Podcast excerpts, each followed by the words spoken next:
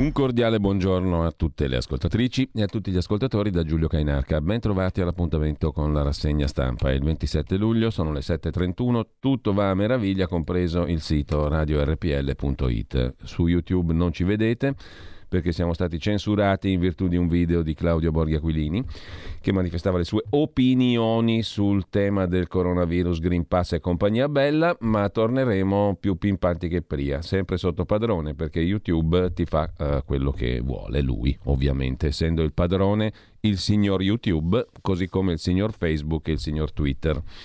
Andiamo a vedere intanto, dopo il sito radiorpl.it, l'agenzia ANSA di stamani, apertura sulla ministra dell'Interno Lamorgese, proteste non autorizzate, guardiamo con attenzione alle manifestazioni dei no vax, che ricordo non erano autorizzate, anche perché sono stati usati simboli passati, penso alla stella di David, non c'è nessuna dittatura sanitaria, dice la ministra dell'Interno Lamorgese.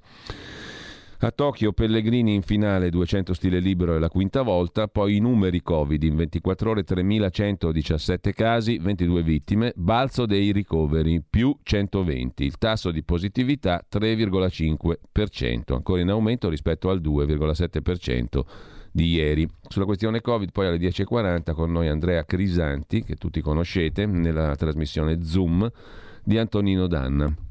Obbligo di vaccino a scuola, Speranza dice è in corso la valutazione sulla questione di obbligare al vaccino il personale scolastico, è un tema che si affronterà sicuramente, così come sui luoghi di lavoro si comincia a discutere. Peraltro c'è una prima pagina di Milano Finanza che dà il tutto per certo, come vedremo tra pochissimo, mouse permettendo, perché non bisogna lavorare con comodo ma sempre con fatica, come insegna la Bibbia. Arriva il vaccino dell'obbligo, titola per esempio Milano Finanza, lo vediamo subito. Draghi dribbla le proteste no vax, è pronto un provvedimento per il Green Pass a scuola.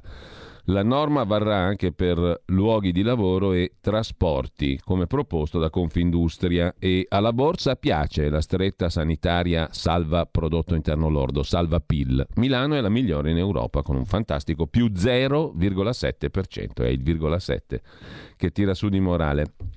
Ma dicevamo, torniamo all'agenzia ANSA con la scuola.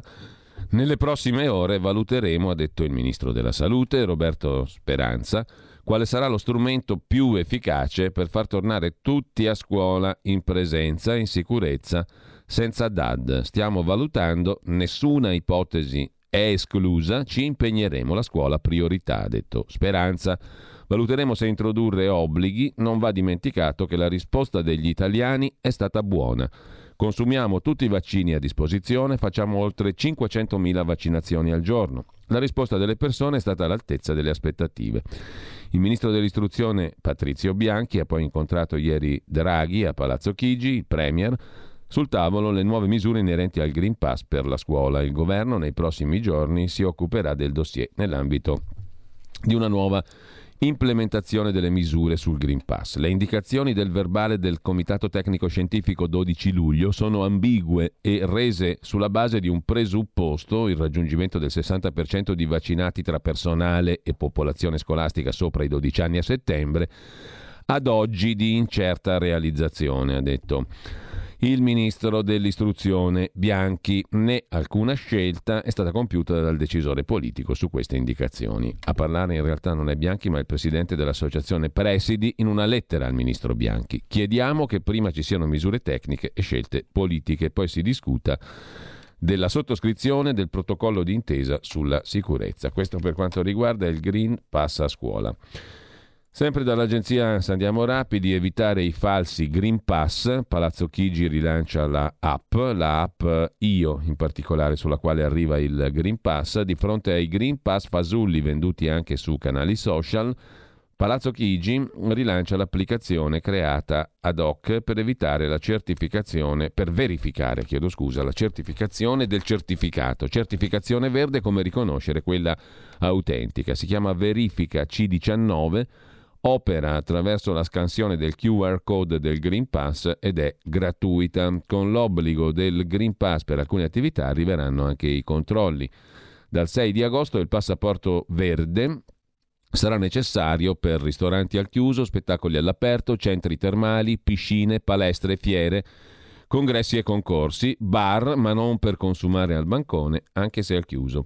Poi vedremo il discorso Green Pass. Intanto, sempre dalla prima pagina dell'agenzia ANSA, la Sardegna brucia ancora. Tornano a casa i 1.500 sfollati, allerta gialla su tutta l'isola. Preoccupa l'arrivo del vento maestrale, emergenza idrica in alcuni comuni, incendi anche in Sicilia e nella Val Pescara. Vaccinata anche Giorgia Meloni, ma senza fotografia perché c'è la privacy, che invece non c'è per tutte le altre belle cose su internet, sui social media. Strangolata a 13 anni, ha atteso 66 anni per i funerali e riaperto il caso di Lucietta, uccisa in un paese siciliano. Quando venne uccisa aveva 13 anni, ha dovuto aspettare 66 anni per avere un funerale. Lucia Mantione, conosciuta come Lucietta, strangolata nel 1955, si era ribellata a un aggressore.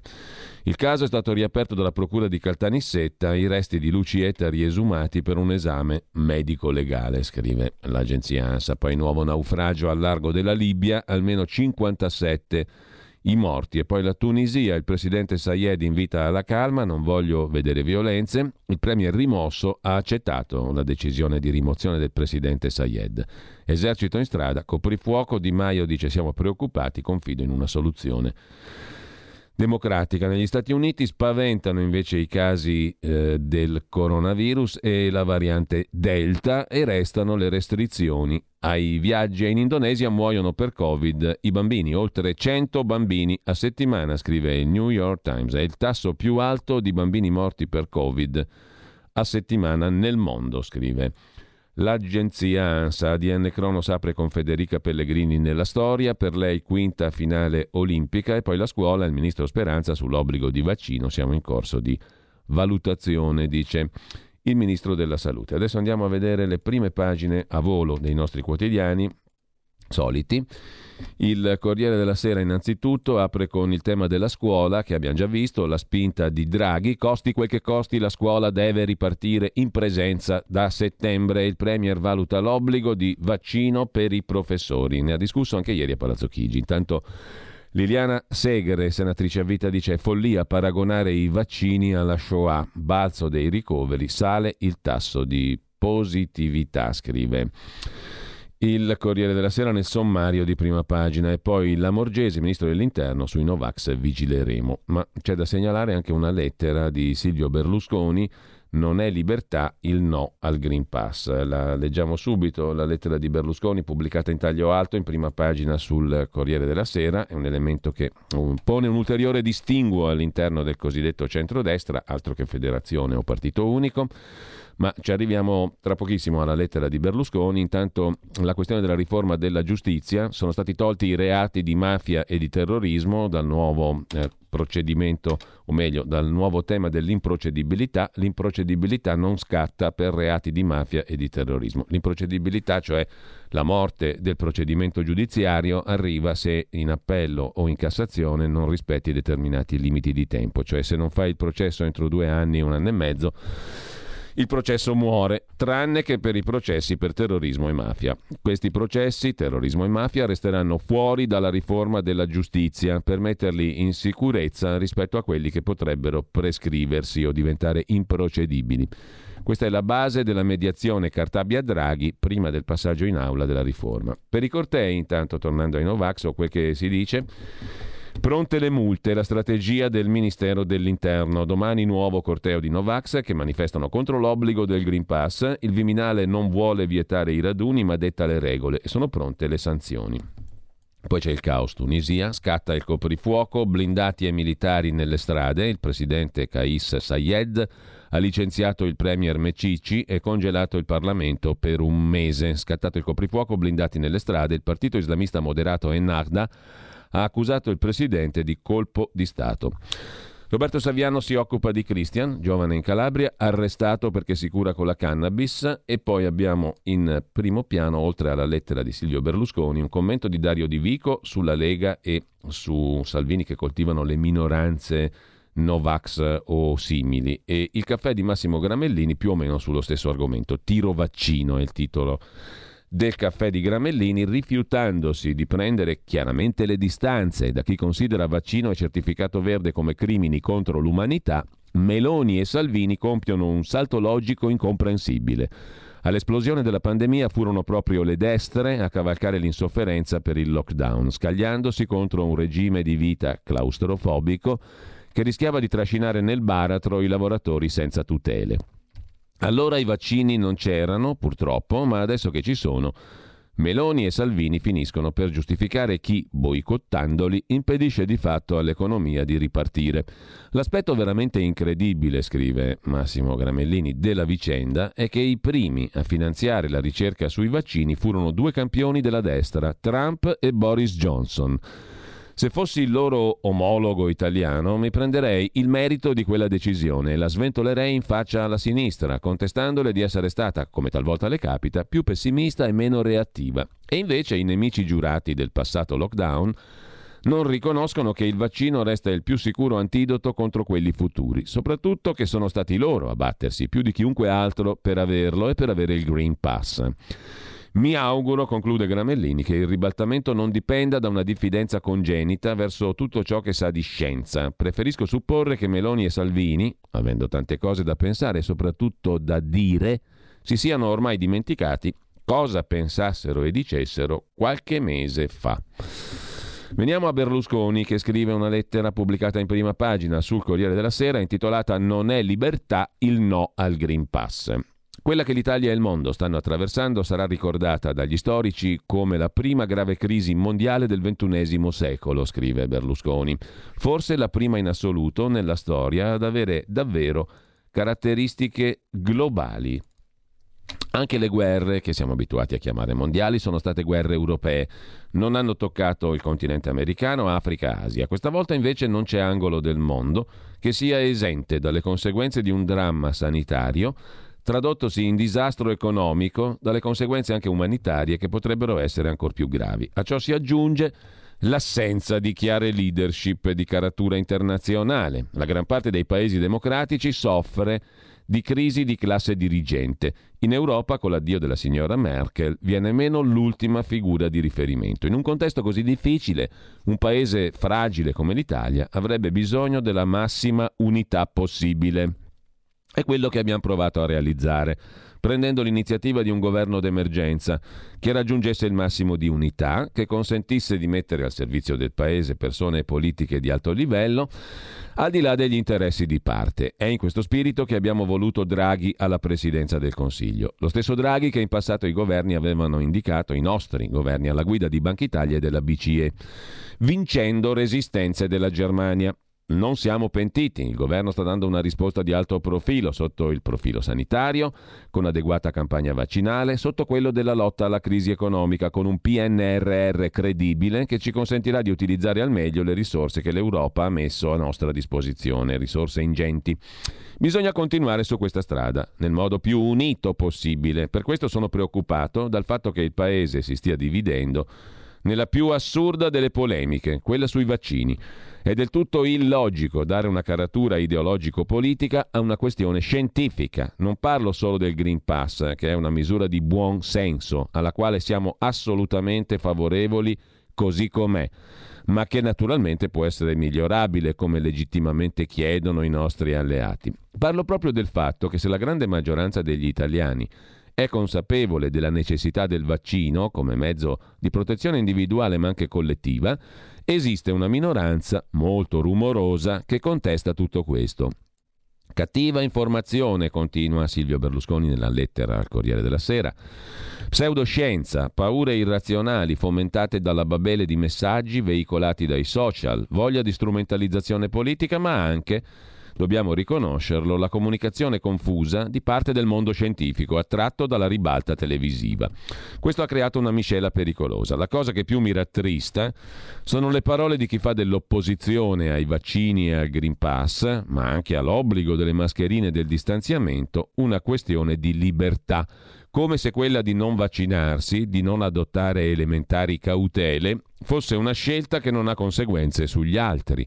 come se non esistesse fra i diritti tipicamente liberali quello all'integrità della persona, quindi ad andare al ristorante, prendere l'aereo, partecipare a uno spettacolo o manifestazione sportiva senza il rischio di essere contagiati.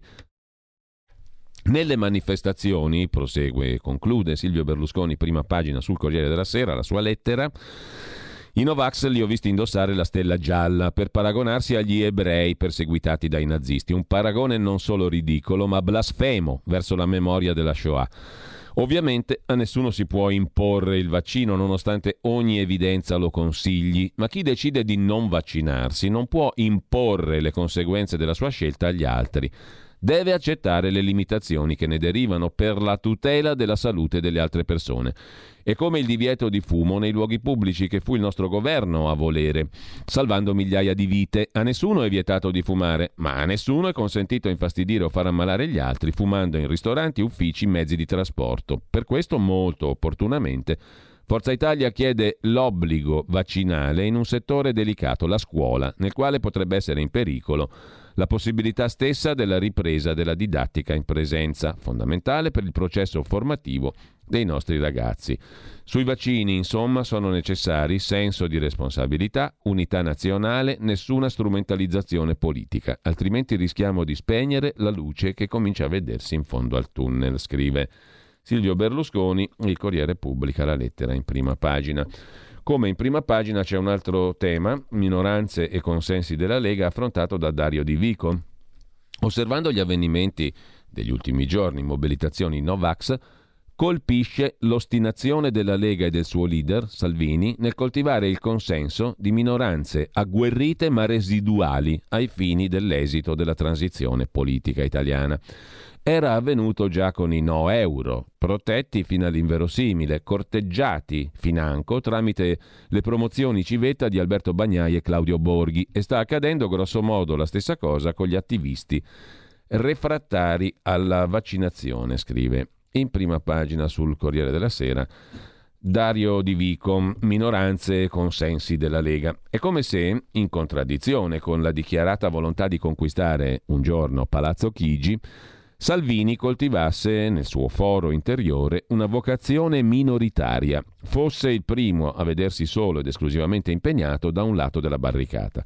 Del resto, anche quando è stato ministro degli interni, Salvini ha interpretato il ruolo nella chiave del no agli sbarchi, alle ONG, alla solidarietà internazionale. Nel tentare di decifrare questa interpretazione a senso unico, forse può valere ricordare come, a differenza di almeno 2/3 della classe dirigente leghista, Salvini non abbia mai ricoperto ruoli di governo nelle amministrazioni locali e in fondo abbia frequentato una sola scuola quadri, Radio Padania. Ma paradossalmente la politica delle bandiere, grazie a Dario Di Vico che ci cita, come scuola unica, scuola quadri frequentata da Salvini. Ma paradossalmente la politica delle bandierine, come viene definita oggi la vocazione minoritaria, si attaglia alla Lega meno che agli altri partiti. Avendo perso nei sondaggi 13 punti rispetto al 2019, la Lega di Salvini è tornata nei suoi recinti, dove la sua forza odierna allo straordinario radicamento nelle regioni del nord, ma deve la sua forza allo straordinario radicamento nel nord, ma soprattutto nelle città di medie dimensioni, piccoli centri, valli. È il più comunitario dei partiti esistenti oggi, visto che il PD di Letta, con la sola eccezione dell'Emilia, ha mutato pelle. Ha visto allentarsi i suoi legami con i territori, sembra puntare sulla forza della comunicazione, sull'apertura di un canale privilegiato con le nuove classi anagrafiche di elettori. La Lega, che pure è riuscita in questi anni in un capolavoro politico, diventando il primo partito tra gli operai, e abbina queste simpatie con quelle che riscuote tradizionalmente tra piccoli imprenditori e partite IVA, la Lega, scrive Dario Di Vico, non pare essere interessata a esercitare una rappresentanza proattiva di questi interessi. Preferisce ospitare il rancore dei Novax, così come non è interessata a riunire i suoi governatori del nord per elaborare linee di orientamento comuni su temi, infrastrutture e logistica, che riguardano la grande regione della A4 e i suoi collegamenti con l'economia renana. Salvini è più interessato alle frange lunatiche, come le ha definite Romano Prodi in un'intervista ieri, alle minoranze che hanno sviluppato uno spiccato spirito di scissione nei confronti della modernità e si rifugia nel culto dei propri idola. Ma una Lega che sceglie le piccole tribù invece che le grandi comunità mette in tensione l'intero sistema politico, lo costringe a inseguire le ombre invece che a governare l'uscita dalla crisi. Si discute molto sui giornali della necessità e dei tentativi di ricostruire un centro politico e di quanto questo processo possa eventualmente riguardare la Lega e il lunatico Salvini. Ma in queste ricognizioni, conclude Dario Di Vico, più che guardare alle formazioni cespuglio da mettere assieme o alle mosse di Luigi Brugnaro e Giovanni Toti, converrà far conto sulla grande solidità mostrata nella difficile stagione della pandemia da quelli che si sono confermati i due pavimenti della società italiana, la comunità dell'impresa lavoro e le famiglie. Dalle scelte elettorali di questi due grandi aggregati dipende la possibilità di stabilizzare la scena politica italiana, almeno per il tempo necessario per indirizzare a buon fine le politiche europee di sostegno. Così sul Corriere della Sera di oggi. Andiamo a vedere velocemente anche le altre prime pagine, poi ci sono un po' di articoli molto interessanti oggi da approfondire. Repubblica apre col taglio alto dedicato alla Sardegna. Cancellati dal fuoco 20.000 ettari di bosco, è una catastrofe ambientale, scrive Cristina Nadotti da Scano Montiferro Oristano. Tarda sera, i Canadair ancora vanno verso il mare per rifornirsi e scaricano acqua intorno a Scano Montiferro. Il rogo, che per 3 giorni ha bruciato una delle zone più belle della Sardegna, è sotto controllo, ma fa ancora paura. Tore Pio e Giulio Naitana del Corpo delle Guardie Ambientali di Sindia con il loro pick-up si inoltrano in una stradina sterrata fino a un'azienda agricola. Il problema, spiegano, adesso è bonificare i punti in cui il fuoco è già passato. Ci sono tronchi d'albero nei quali la brace si è riaccesa anche 5 volte. Catastrofe ambientale in Sardegna. L'altro titolo in evidenza su Repubblica, l'obbligo di vaccino per i professori. Il governo prepara il decreto che prescriverà la vaccinazione di insegnanti e personale scolastico, quelli non ancora vaccinati. Tempo per adeguarsi, 12 settembre. Lega contraria, Speranza insiste e dice che nulla è escluso. Intanto Forza Italia sulla riforma della giustizia chiede di riscrivere anche l'abuso d'ufficio. Poi c'è il caso Travaglio Draghi. Travaglio ha detto che Draghi di giustizia non capisce un cazzo e che è un figlio di papà.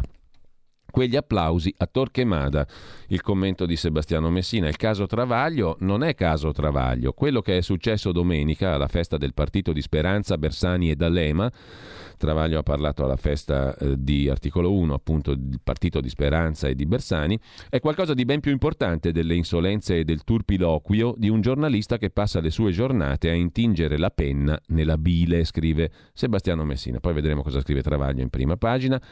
Da segnalare inviato a Cuba, a Sant'Antonio de los Baños, Pietro del Re per Repubblica, un viaggio a Cuba che sogna la caduta del regime e la libertà.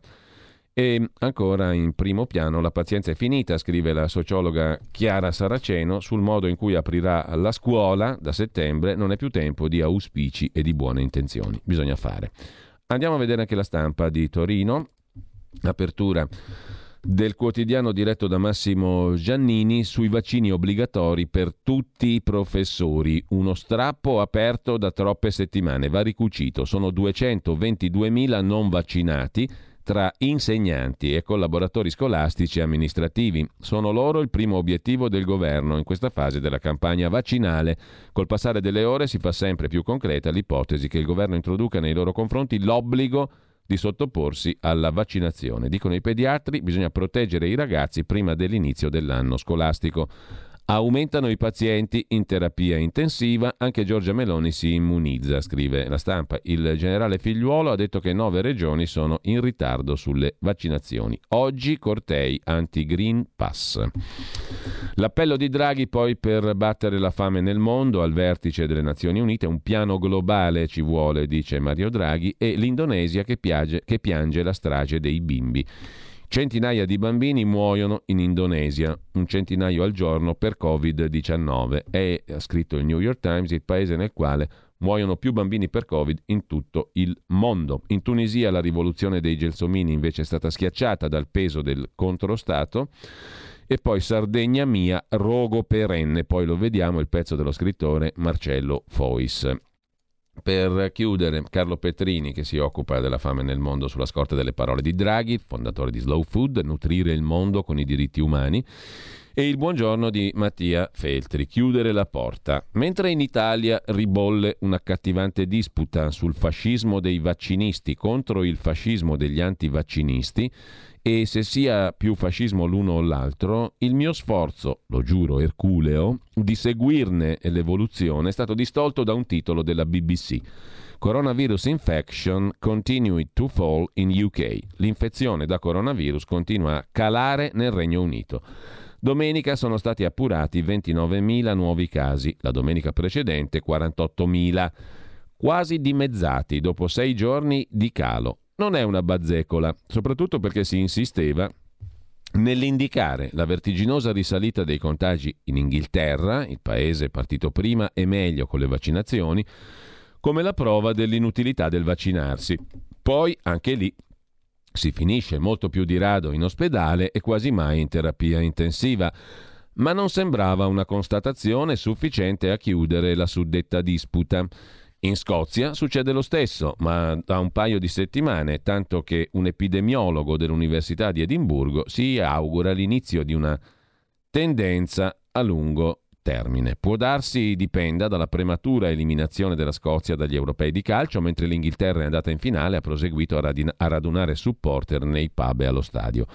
Magari c'entra il bel tempo, oppure ipotizzano speranzosi i virologi inglesi, fra guariti e vaccinati con 2 dosi sono oltre il 56%, con una oltre il 70%, il virus comincia a trovare alcune porte chiuse, molte socchiuse, sempre meno porte spalancate. Soltanto mi dispiace aver interrotto l'accattivante disputa con questa notiziola, perché, sottolinea Mattia Feltri, l'Inghilterra appunto era il paese che era partito prima e meglio con le vaccinazioni e si diceva guardate un po' quanti contagi ci sono. La vertiginosa risalita dei contagi in Inghilterra era la prova dell'inutilità del vaccino. Poi si scopre che si finisce molto più di rado in ospedale, quasi mai in terapia intensiva, e che i contagi stanno calando.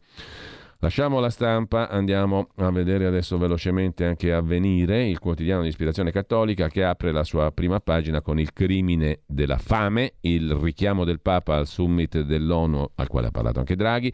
È scandalo, violazione dei diritti, la fame nel mondo, dice Papa Francesco. Anche Draghi chiede che i governi facciano di più. Sono aumentate di 130 milioni le persone malnutrite nel mondo anche a causa del Covid, scrive Avvenire. Altro naufragio in Libia, dispersi in 57, asilo, giustizia lumaca e ingorgo nei tribunali in Italia, lo vedremo poi.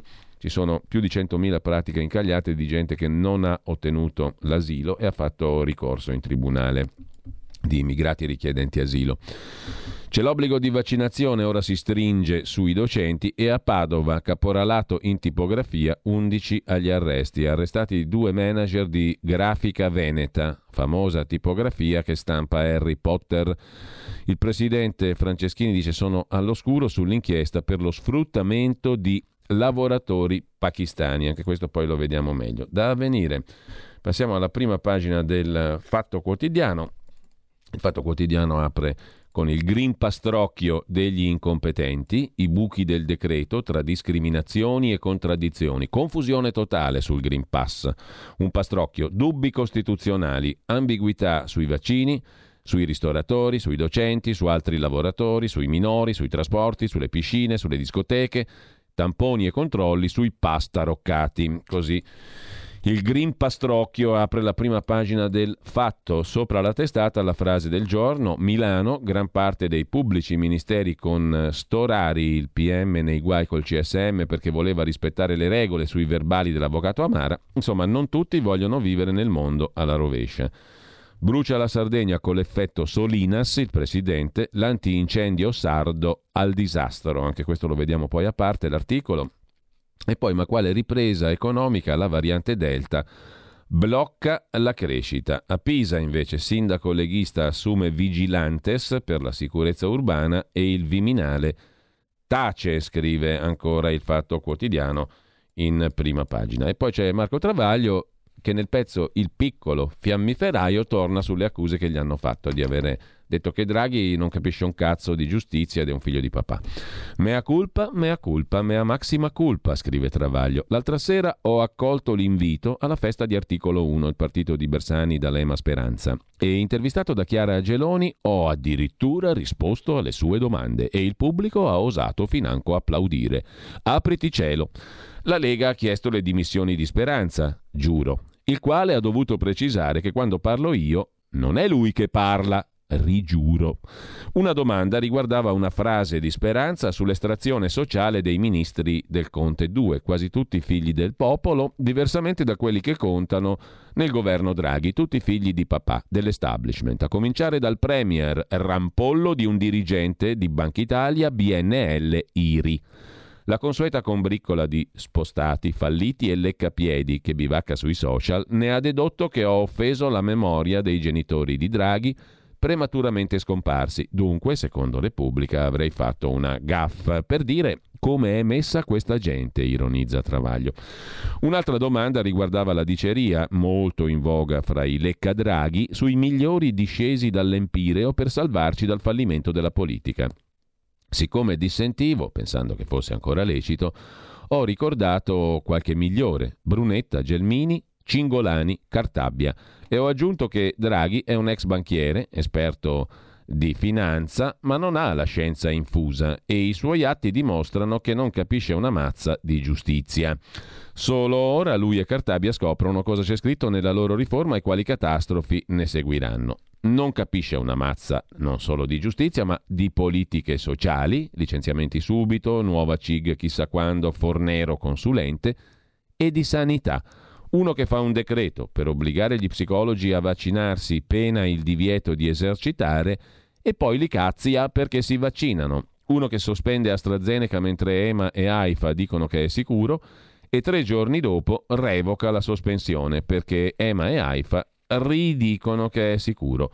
Uno che si fa la prima dose con AstraZeneca, prescrive il richiamo omologo per gli over 60 e poi a 73 anni si fa l'eterologa perché ho gli anticorpi bassi in base a un test che gli scienziati ritengono farlocco.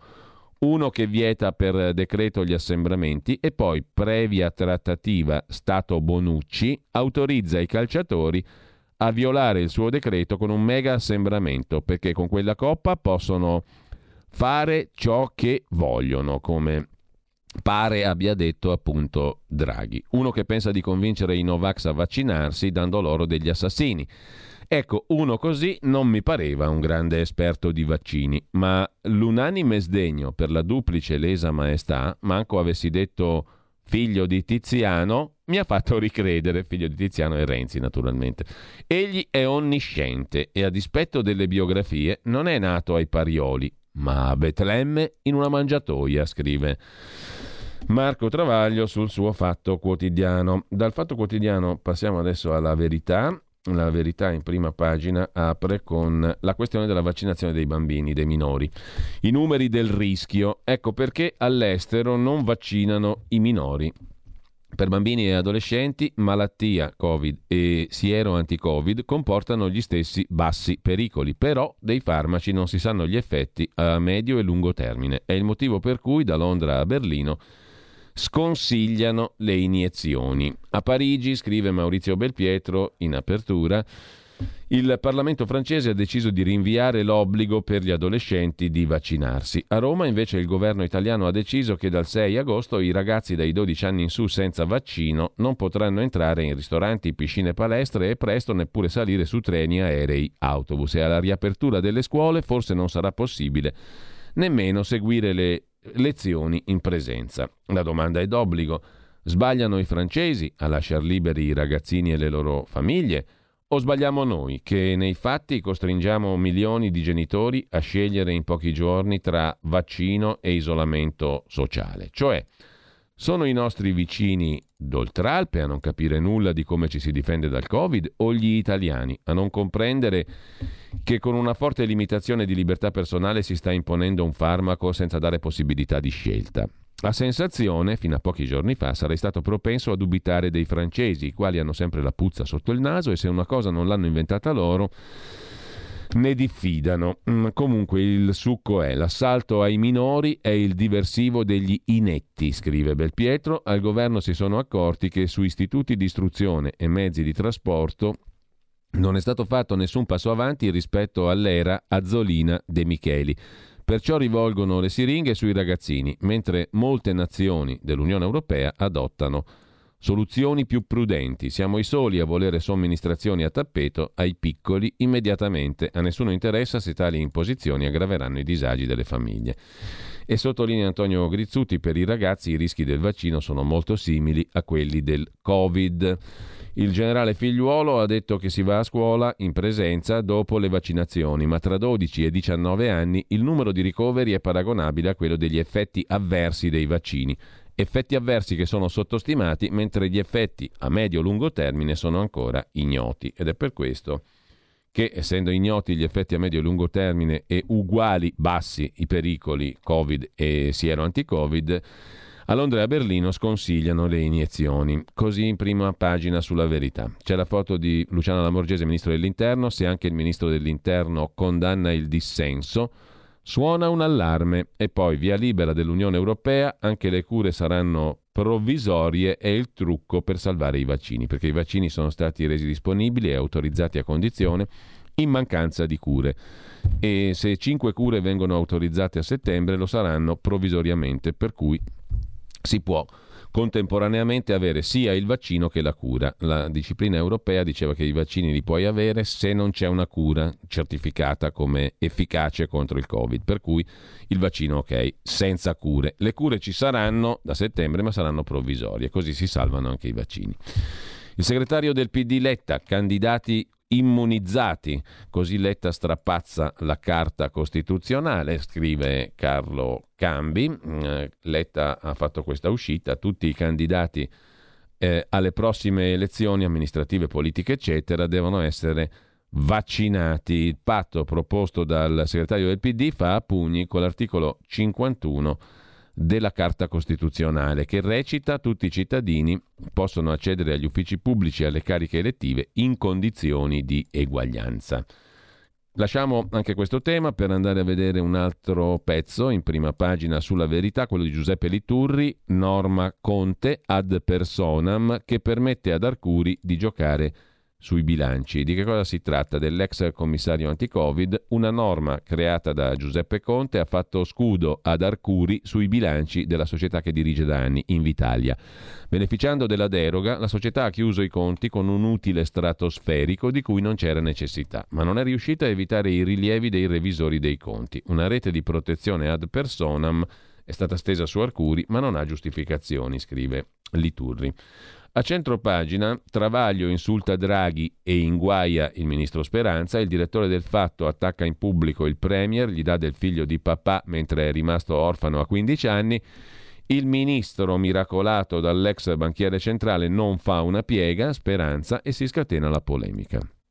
E ancora il ritratto di Bruno Tabacci fatto da Giorgio Gandola, il voltagabbana di professione Tabacci che riapre le porte ai disastri, a Fornero e ad Arcuri, ha dato 2 incarichi, Tabacci come sottosegretario, e poi le mire di Cartabia, la ministra di giustizia, sul Quirinale salveranno la faccia ai 5 Stelle, perché così la ministra, pur di farsi votare Presidente della Repubblica anche dai 5 Stelle, dà loro un contentino sulla riforma della giustizia, su mafia e terrorismo, che verranno tolti dalla riforma. A proposito di giustizia, la rivolta dei pubblici ministeri di Milano mette il procuratore generale di Cassazione Salvi con le spalle al muro. Salvi è il procuratore generale di Cassazione che ha chiesto il trasferimento del pubblico ministero Storari, il quale invece è stato difeso dai pubblici ministeri e giudici del Tribunale di Milano. Magistratura in tilt sul caso Storari a Milano, magistrati contro il procuratore di Cassazione.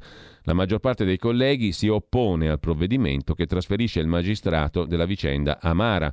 Salvi gli ha contestato anche la omessa astensione, però pure lui in una circostanza votò a favore di un'amica. Ieri sentiti dal CSM il giudice del caso Eni, Marco Tremolada, e alcuni ex pubblici ministeri del Dipartimento Affari Internazionali che al lavoro sulla vicenda Eni.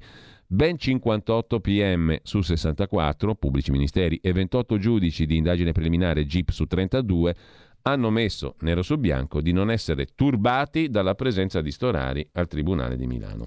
Chiudiamo dalla prima pagina della Verità con il grido di Ratzinger, poi vedremo meglio. La Chiesa è in pericolo, il Papa emerito mette sotto accusa in particolare l'Episcopato tedesco. La Chiesa deve essere demondanizzata, non nel senso di essere una disincarnata realtà spirituale fuori dalla mondanità, e nemmeno deve continuamente prendere le distanze dal suo ambiente per compiere la sua missione, come aveva detto ai fedeli, scrive la Verità in prima pagina. Ci arriviamo, come aveva detto ai fedeli, ci arriviamo per modo di dire, un attimo soltanto, perché andiamo a cercare l'articolo nelle pagine interne, adesso lo vediamo meglio. A pagina 15 prosegue il pezzo che si apre in prima pagina con le parole del Papa che dice no alla fede preta portè. Papa emerito Ratzinger, che è tornato a farsi sentire attaccando la Chiesa tedesca, quella della sua patria, impegnata ad aprire alle coppie omosessuali e al sacerdozio femminile. Ci sono uomini che vogliono oscurare la nostra missione, dice il Papa emerito. E con ciò chiudiamo la prima pagina, anzi la chiudiamo con il pezzo di Marcello Veneziani, sempre sulla Verità. Su Alain de Benoist, intellettuale francese conservatore, la prova vivente che la destra è ghettizzata, perché de Benoist subisce da sempre una censura sinistra. Con ciò lasciamo la Verità, andiamo a vedere anche la prima pagina del Foglio, il Foglio di Cerasa e Ferrara. In taglio alto, due frasi cancellate da Giorgia Meloni, ops, ci aiutano a capire perché non si può essere contro il Green Pass e contro il lockdown. Sarebbe sufficiente che Giorgia Meloni rileggesse Giorgia Meloni per capire che la posizione di Giorgia Meloni sul tema vaccini, Green Pass e vaccinazioni da evitare agli under 40 sono il frutto di un incomprensibile, sciagurato calcolo elettorale portato avanti da un partito desideroso di usare la bandiera della libertà solo per dare ai propri estremisti di riferimento la possibilità di continuare a esercitare la professione di estremisti. Sarebbe sufficiente che Giorgia Meloni rileggesse Giorgia Meloni per capire che il Green Pass si può migliorare, ma dire no al Green Pass, fino al punto da scendere in piazza col popolo anti-Green Pass, significa opporsi a una misura che può permettere di conciliare salute e libertà, incentivare l'uso dei vaccini e permettere di azzerare un rischio che gli stessi elettori di Giorgia Meloni forse non vorranno correre, cioè tornare a forme di chiusura dell'Italia qualora i contagi dovessero risalire all'interno di un paese non sufficientemente vaccinato. Giorgia Meloni ieri si è finalmente vaccinata, ultima tra i leader politici a farlo, d'Italia e forse d'Europa. Ma nonostante questo, la leader di Fratelli d'Italia, come il suo compagno Matteo Salvini, sembra essere lì pronta a scendere in piazza per spalleggiare il popolo no Green Pass, curiosamente animato dagli stessi pappalardi che in passato avevano protestato contro il lockdown. Ma dovrebbe essere chiaro, non si può essere anti-Green Pass e anti-lockdown, e non si può essere contro l'incentivo a vaccinare il più possibile e contro ciò che potrebbe provocare non fare di tutto per accelerare i vaccini. Lo sa anche Giorgia Meloni, che nel passato in almeno due occasioni aveva detto saggiamente due cose che oggi ha scelto di cancellare. Frase numero 1, 19 marzo 2021. Cosa aspetta la Commissione europea a richiedere la procedura d'urgenza al Parlamento europeo sul certificato verde digitale? Il certificato verde, diceva Giorgia Meloni, segna un primo passo verso l'eliminazione degli ostacoli alla libera circolazione che hanno danneggiato la nostra economia e il turismo. Vorrei rassicurare chi avanza preoccupazioni sulle implicazioni che tale dispositivo potrebbe causare sul diritto dei cittadini alla non discriminazione. Non stiamo parlando di un passaporto di immunità. Così Giorgia Meloni, 19 marzo 2021. Frase numero 2, 19 giugno 2018. Sui vaccini occorre avere l'umiltà di affidarsi alla comunità scientifica.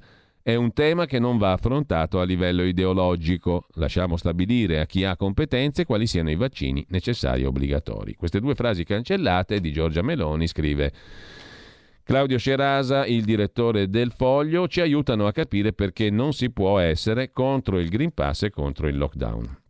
In primo piano sul Foglio poi ancora la questione Covid, crisi economica e crisi politica in Tunisia, tutto bloccato. Tunisia che è molto aggredita dal SARS-CoV-2, e poi ancora il pezzo di Giuliano Ferrara su Travaglio, il rutto su Draghi merita una pernacchia e non il linciaggio. E poi altro pezzo di Mara Carfagna, ministra del governo Draghi, Forza Italia, libertà è Green Pass, una destra confusionaria, dice Carfagna, spaccia la ricerca del consenso per difesa della libertà. Non funziona. Intanto Israele in classe, tracciamento e mini quarantena, il governo mette a punto un piano poco rigido per il ritorno a scuola. La lotta al coronavirus del primo ministro israeliano Bennett segue un principio: non danneggiare l'economia, non danneggiare l'istruzione, non avere impatto negativo sulla vita quotidiana, cioè fermarsi il meno possibile a cominciare dalla scuola. Prima che gli istituti riaprano è una scommessa importante. I ministri stanno provando a definire un piano sempre meno ambizioso perché ostaggio dei litigi tra il ministro dell'istruzione e il ministro della Sanità, che spinge per una riapertura a qualsiasi costo. Soprattutto il ministro dell'istruzione spinge per una riapertura a qualsiasi costo, mentre il ministro della Sanità chiama alla prudenza, così anche in Israele. Lasciamo con ciò il Foglio, andiamo a vedere la prima pagina del giornale. Il giornale mette in apertura la questione della magistratura, la giustizia allo sbando, pressioni dei pubblici ministeri, a Milano ancora guai in procura, manovra delle toghe per condizionare il processo, corridoi deserti, porte chiuse, musi lunghi, bocche cucite, la sensazione che si sia consumato qualcosa di irreparabile e che nulla possa riportare la serenità nell'ufficio giudiziario di Milano, che per decenni ha svolto un ruolo cruciale nella vita del paese. Il direttore Augusto Minzolini rilancia il tema dell'Assemblea Costituente per rifare le regole. È un pantano la politica, e dunque il momento dell'Assemblea Costituente per aprire la stagione delle riforme. Nel frattempo tutti contro il delirio Novax, vietato il sit-in a Montecitorio. Il popolo Novax si è fatto vedere al grido di basta dittature sanitarie, paragoni col nazismo, foto di Mario Draghi con baffetti alla Hitler, cori da stadio, Norimberga, Norimberga, giornalisti terroristi. La politica risponde in coro alle provocazioni. La lezione di Liliana Segre, paragoni folli con la Shoah, con la stella gialla. Tutti contro il delirio Novax, vietato il sit-in a Montecitorio. Anche il giornale si occupa della triste fine di Travaglio, che ha offeso in modo sguaiato il premier Draghi. Le parole di Travaglio su Draghi: è un figlio di papà e non capisce un cazzo di giustizia e di altre questioni. Ma il problema non sono le parole, ma il fatto, scrive Paolo Bracalini, che siano state pronunciate alla festa di un partito della maggioranza di governo e che il pubblico, compresa la moderatrice Chiara Geloni, ex portavoce di Bersani, le abbia calorosamente applaudite accompagnandole da risate, e che il leader di quel partito, che è anche ministro della salute del governo Draghi, ci abbia messo un giorno per dissociarsi. Solo dopo che il caso era scoppiato, Speranza ha capito che era il caso di dire qualcosa. Fausto Billoslavo si occupa invece di Tunisia. Il caos Tunisia è una bomba, Parlamento sospeso e rischiamo l'invasione di immigrati dalla Tunisia. Con ciò lasciamo anche la prima pagina del giornale, andiamo a vedere Il Giorno, il quotidiano nazionale, Giorno, Nazione, Resto del Carlino, perlomeno la prima pagina, l'apertura di prima pagina. Adesso ci arriviamo. Scuola, si va verso l'obbligo del Green Pass, governo e figliuolo in pressing, oggi l'incontro coi sindacati, prima settimana di agosto decreto anche per i trasporti. Il giurista Cassese dice che il vaccino si può imporre, l'infettivologo Menichetti osserva il 35% dei morti Covid aveva glicemia alta e diabete. E poi gli 80 anni del maestro Riccardo Muti, che festeggia domani il compleanno. Il Mattino di Napoli, cortei Novax, allarme contagi. Il comitato tecnico scientifico dice che i sit-in Novax sono follia sanitaria, quindi invece per festeggiare la nazionale no. Comunque il Viminale è in allerta per due nazionali di calcio, ovviamente. Il Viminale è in allerta per due manifestazioni previste a Roma. Intervista al presidente della Conferenza delle Regioni e presidente leghista del Friuli Venezia Giulia, Massimiliano Fedriga: io leghista dico che bisogna vaccinarsi, così come Calderoli ha fatto l'altro giorno sul Corriere della Sera, sì alle vaccinazioni senza alcun dubbio. E ancora in prima pagina sul quotidiano Il Mattino, svolta sul canone Rai, non si pagherà più con la bolletta elettrica. Il governo mantiene la promessa contenuta nel PNRR, nessun onere aggiuntivo sull'energia. Questa è una novità. Era stato introdotto da Renzi il pagamento con bolletta elettrica. Che prime pagine ci rimane ancora da vedere? Avvenire l'abbiamo visto, Corriere, Il Fatto, Il Foglio e Il Giornale, Il Mattino pure. Andiamo al Messaggero di Roma.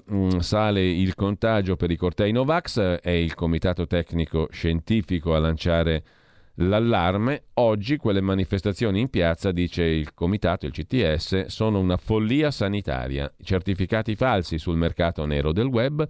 E a New York profilassi vaccino per tutti i dipendenti pubblici.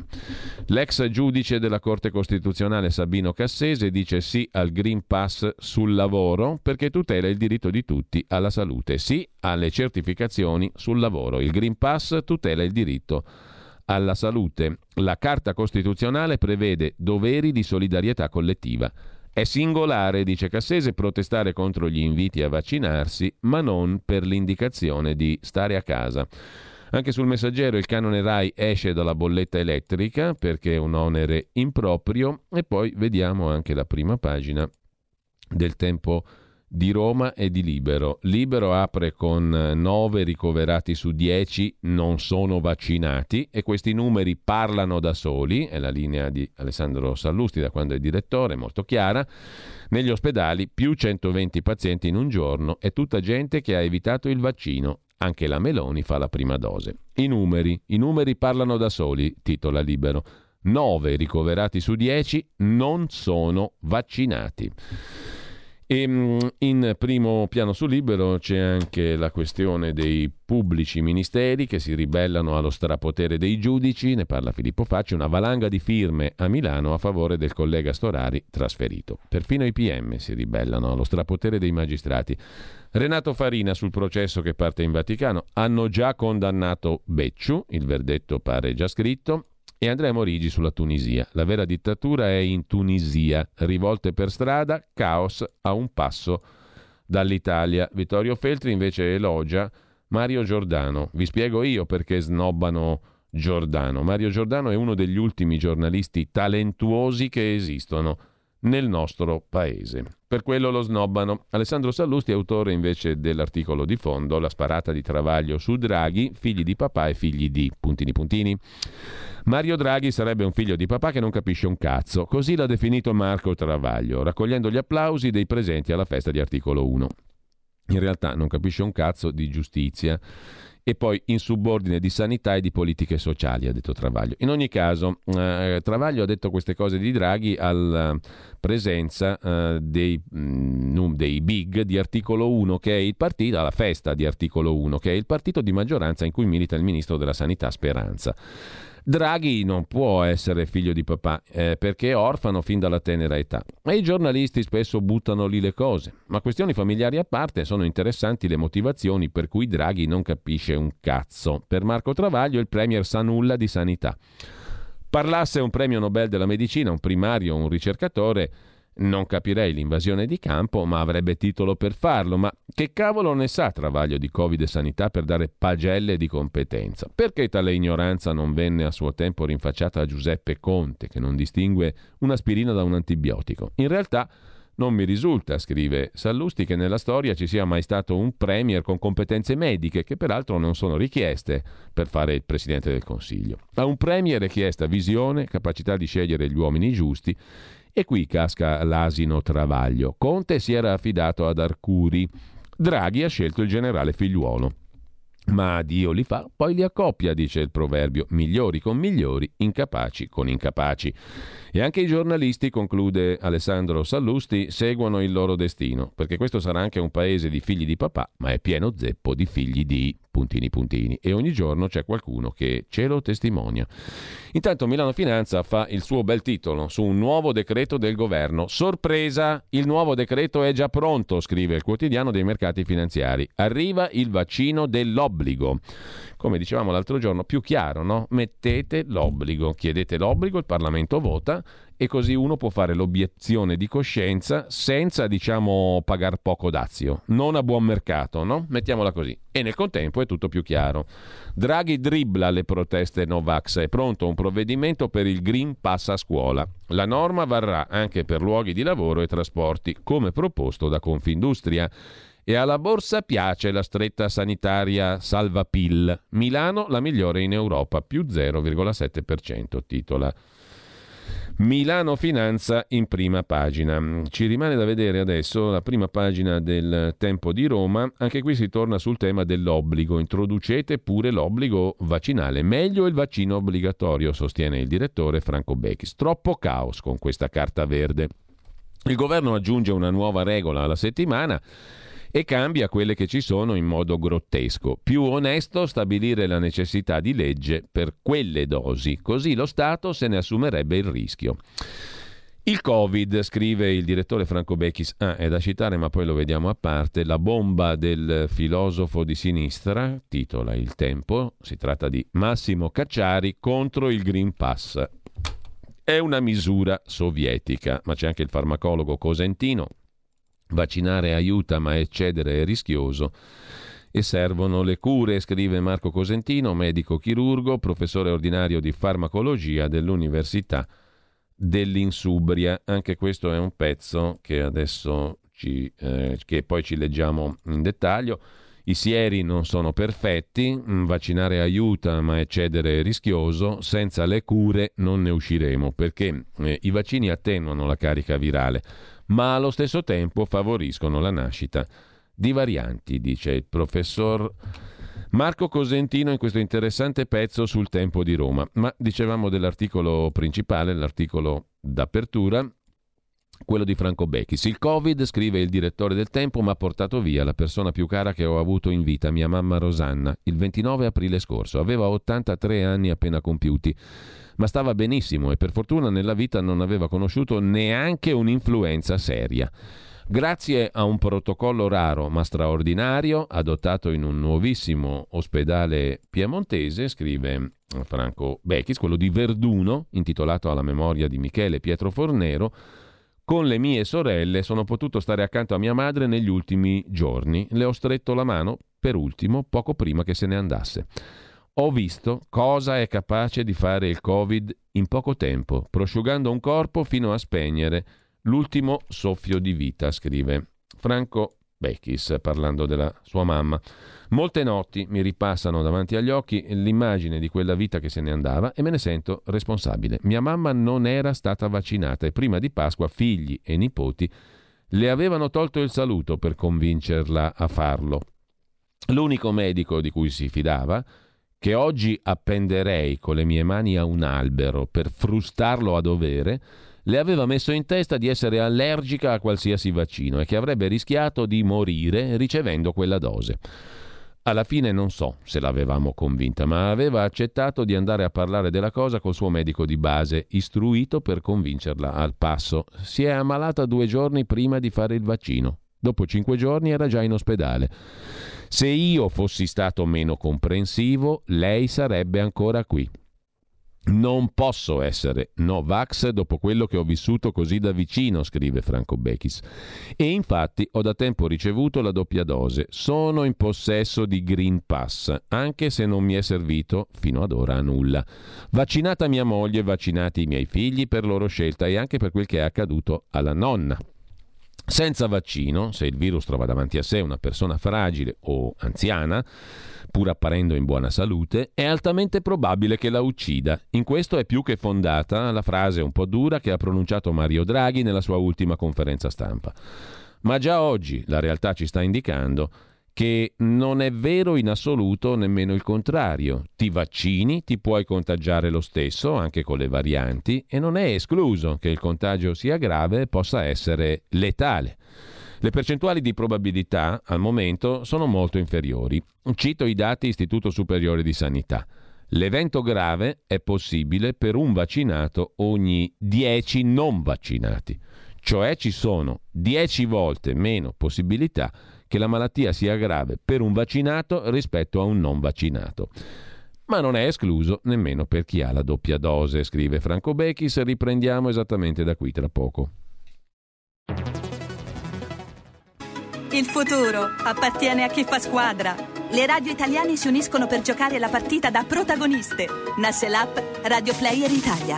140 stazioni in una sola rete. Scegli la tua preferita e ascolta il suono perfetto del digitale. Gratis, senza registrazione, senza interruzioni. Compatibile con tutti i device.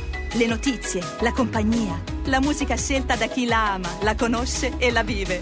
Scarica Radio Player Italia. Il futuro batte con la radio nel cuore.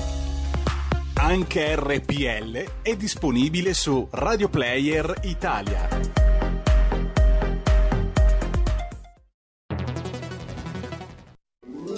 Stai ascoltando RPL, la tua voce libera, senza filtri né censura. La tua radio.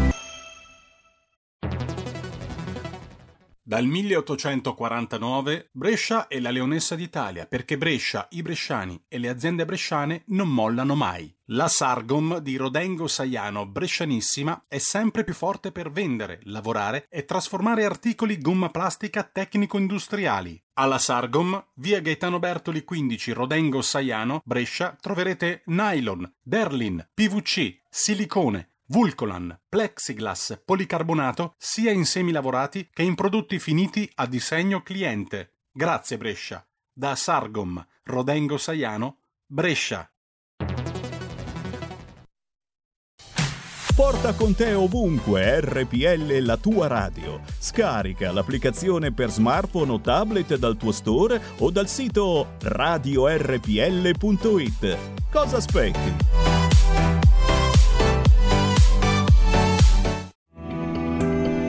Il Meteo.it presenta le previsioni del giorno. La pressione atmosferica è debole al nord e ciò comporterà diversi fenomeni temporaleschi nel corso della giornata. In mattinata ampio soleggiamento solo al sud, dove i cieli si presenteranno pressoché sereni, nuvolosità irregolare ma senza piogge al centro, temporali frequenti invece sulle regioni settentrionali, specie al nord-ovest e sul Friuli Venezia Giulia. Nel pomeriggio situazione quasi invariata, ancora con frequenti rovesci sulle regioni settentrionali. Le previsioni del Meteo.it tornano più tardi. Un saluto da Andrea Garbinato. Avete ascoltato le previsioni del giorno.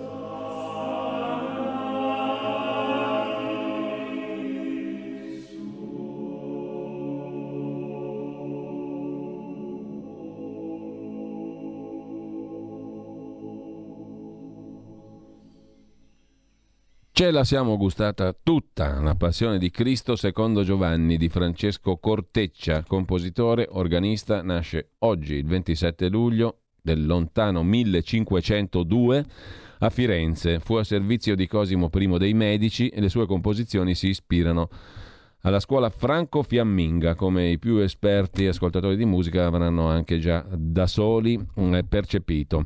Intanto, che cosa succede nella mattinata di RPL? Succede che alle 9:30 sarà con noi, alle 9 abbiamo con noi Edoardo Rixi, per il Qui Parlamento, parlamentare ligure della Lega, segretario della Lega Liguria, responsabile infrastrutture e trasporti. Alle 9:20 parliamo di referendum, andiamo a Piacenza con la responsabile di raccolta firme del referendum appunto in quel di Piacenza. Alle 9:30 Mordi Media, il professor Ugo Volli, parleremo dell'uso politico delle questioni sanitarie in questo periodo, dell'uso politico e della comunicazione politica su queste questioni sanitarie, con il solletico ai Novax, diciamo così. Alle 10:30 che succede? Zoom con il professor Andrea Crisanti, ospite di Antonino Danna, dopo Edoardo Montolli e il suo Fronte del Blog. Crisanti non ha bisogno di presentazioni, tutti lo conoscono da 1 anno e mezzo almeno a questa parte, microbiologo dell'Università di Padova. Parleremo con lui di quel che sta succedendo in tema di vaccini, no vax, green pass e compagnia bella, e di scienza naturalmente. E alle ore 12 scatta l'ora del talk Alto Mare con Sara Garino. Buongiorno Sara. Buongiorno Giulio e buongiorno a tutti gli ascoltatori. Di che si parla oggi dalle tue parti? Oggi in Alto Mare, per fare una battuta che ricordi il titolo, parliamo di turismo, dedichiamo un'altra puntata alle vacanze, al turismo, alla ripartenza che tutti ci auguriamo interessi questo settore così importante per la nostra economia. Facciamo un focus specifico oggi su mare e montagna, due eccellenze assolute dei nostri territori. Lo facciamo con 2 eurodeputati della Lega, con l'onorevole Marco Campomenosi, che come il pubblico di Alto Mare già sa si occupa molto di temi legati al settore balneare, con Alessandro Panza, che per la Lega è responsabile del dipartimento per l'appunto legato alle politiche della montagna. Bene, allora appuntamento con Alto Mare alle ore 12, dalle 12 alle 13. Grazie a Sara Garino, a più tardi. Buona mattina Sara. Grazie mille Giulio, buon lavoro. A più tardi. Intanto torniamo al pezzo di Franco Bechis, perché lì eravamo rimasti in sospeso sulla narrazione del direttore del Tempo che per non aver fatto fare il vaccino alla mamma oggi è pentito, si sente in colpa, si sente responsabile che non è riuscito a convincere sua mamma a fare il vaccino, e 2 giorni prima di aver fissato il maledetto benedetto vaccino la mamma era già in ospedale ed è poi morta malamente di Covid a 83 anni, pur essendo completamente sana fino a lì. Senza vaccino, scrive Franco Bechis, se il virus trova davanti a sé una persona fragile e comunque una persona anziana lo è pur apparendo in buona salute, è altamente probabile che la uccida. In questo è più che fondata la frase che Mario Draghi ha pronunciato venerdì, cioè chi non si vaccina è un omicida. Ma già oggi la realtà ci sta indicando che non è vero neanche il contrario in assoluto. Ti vaccini, ti puoi contagiare con le varianti, non è escluso che il contagio sia grave o anche letale. Le percentuali di probabilità al momento però sono molto molto inferiori. I dati dell'Istituto Superiore di Sanità dicono che l'evento grave è possibile per 1 vaccinato contro 10 non vaccinati, vale a dire ci sono 10 volte meno possibilità che la malattia sia grave per 1 vaccinato rispetto a 1 non vaccinato. Non è escluso neanche chi ha fatto la doppia dose. Nell'ultimo mese quel vantaggio in Israele si è molto ridotto. Ci sono stati giorni in cui i nuovi ricoverati in ospedale con sintomi seri sono stati più fra chi aveva 2 dosi di vaccino rispetto a chi non era vaccinato, anche perché la maggioranza assoluta degli israeliani è vaccinata e quindi c'è anche una questione matematica. Quindi il vaccino protegge tanto, ma non esclude del tutto il decorso grave o letale della malattia. Bisogna dire la verità, non gli slogan. La verità è che il vaccino è utilissimo, lo erano tutti, ma noi ne abbiamo esclusi due, ma non offre certezza assoluta di immunità. Con le varianti muta e il mestiere del virus e la protezione originaria scende.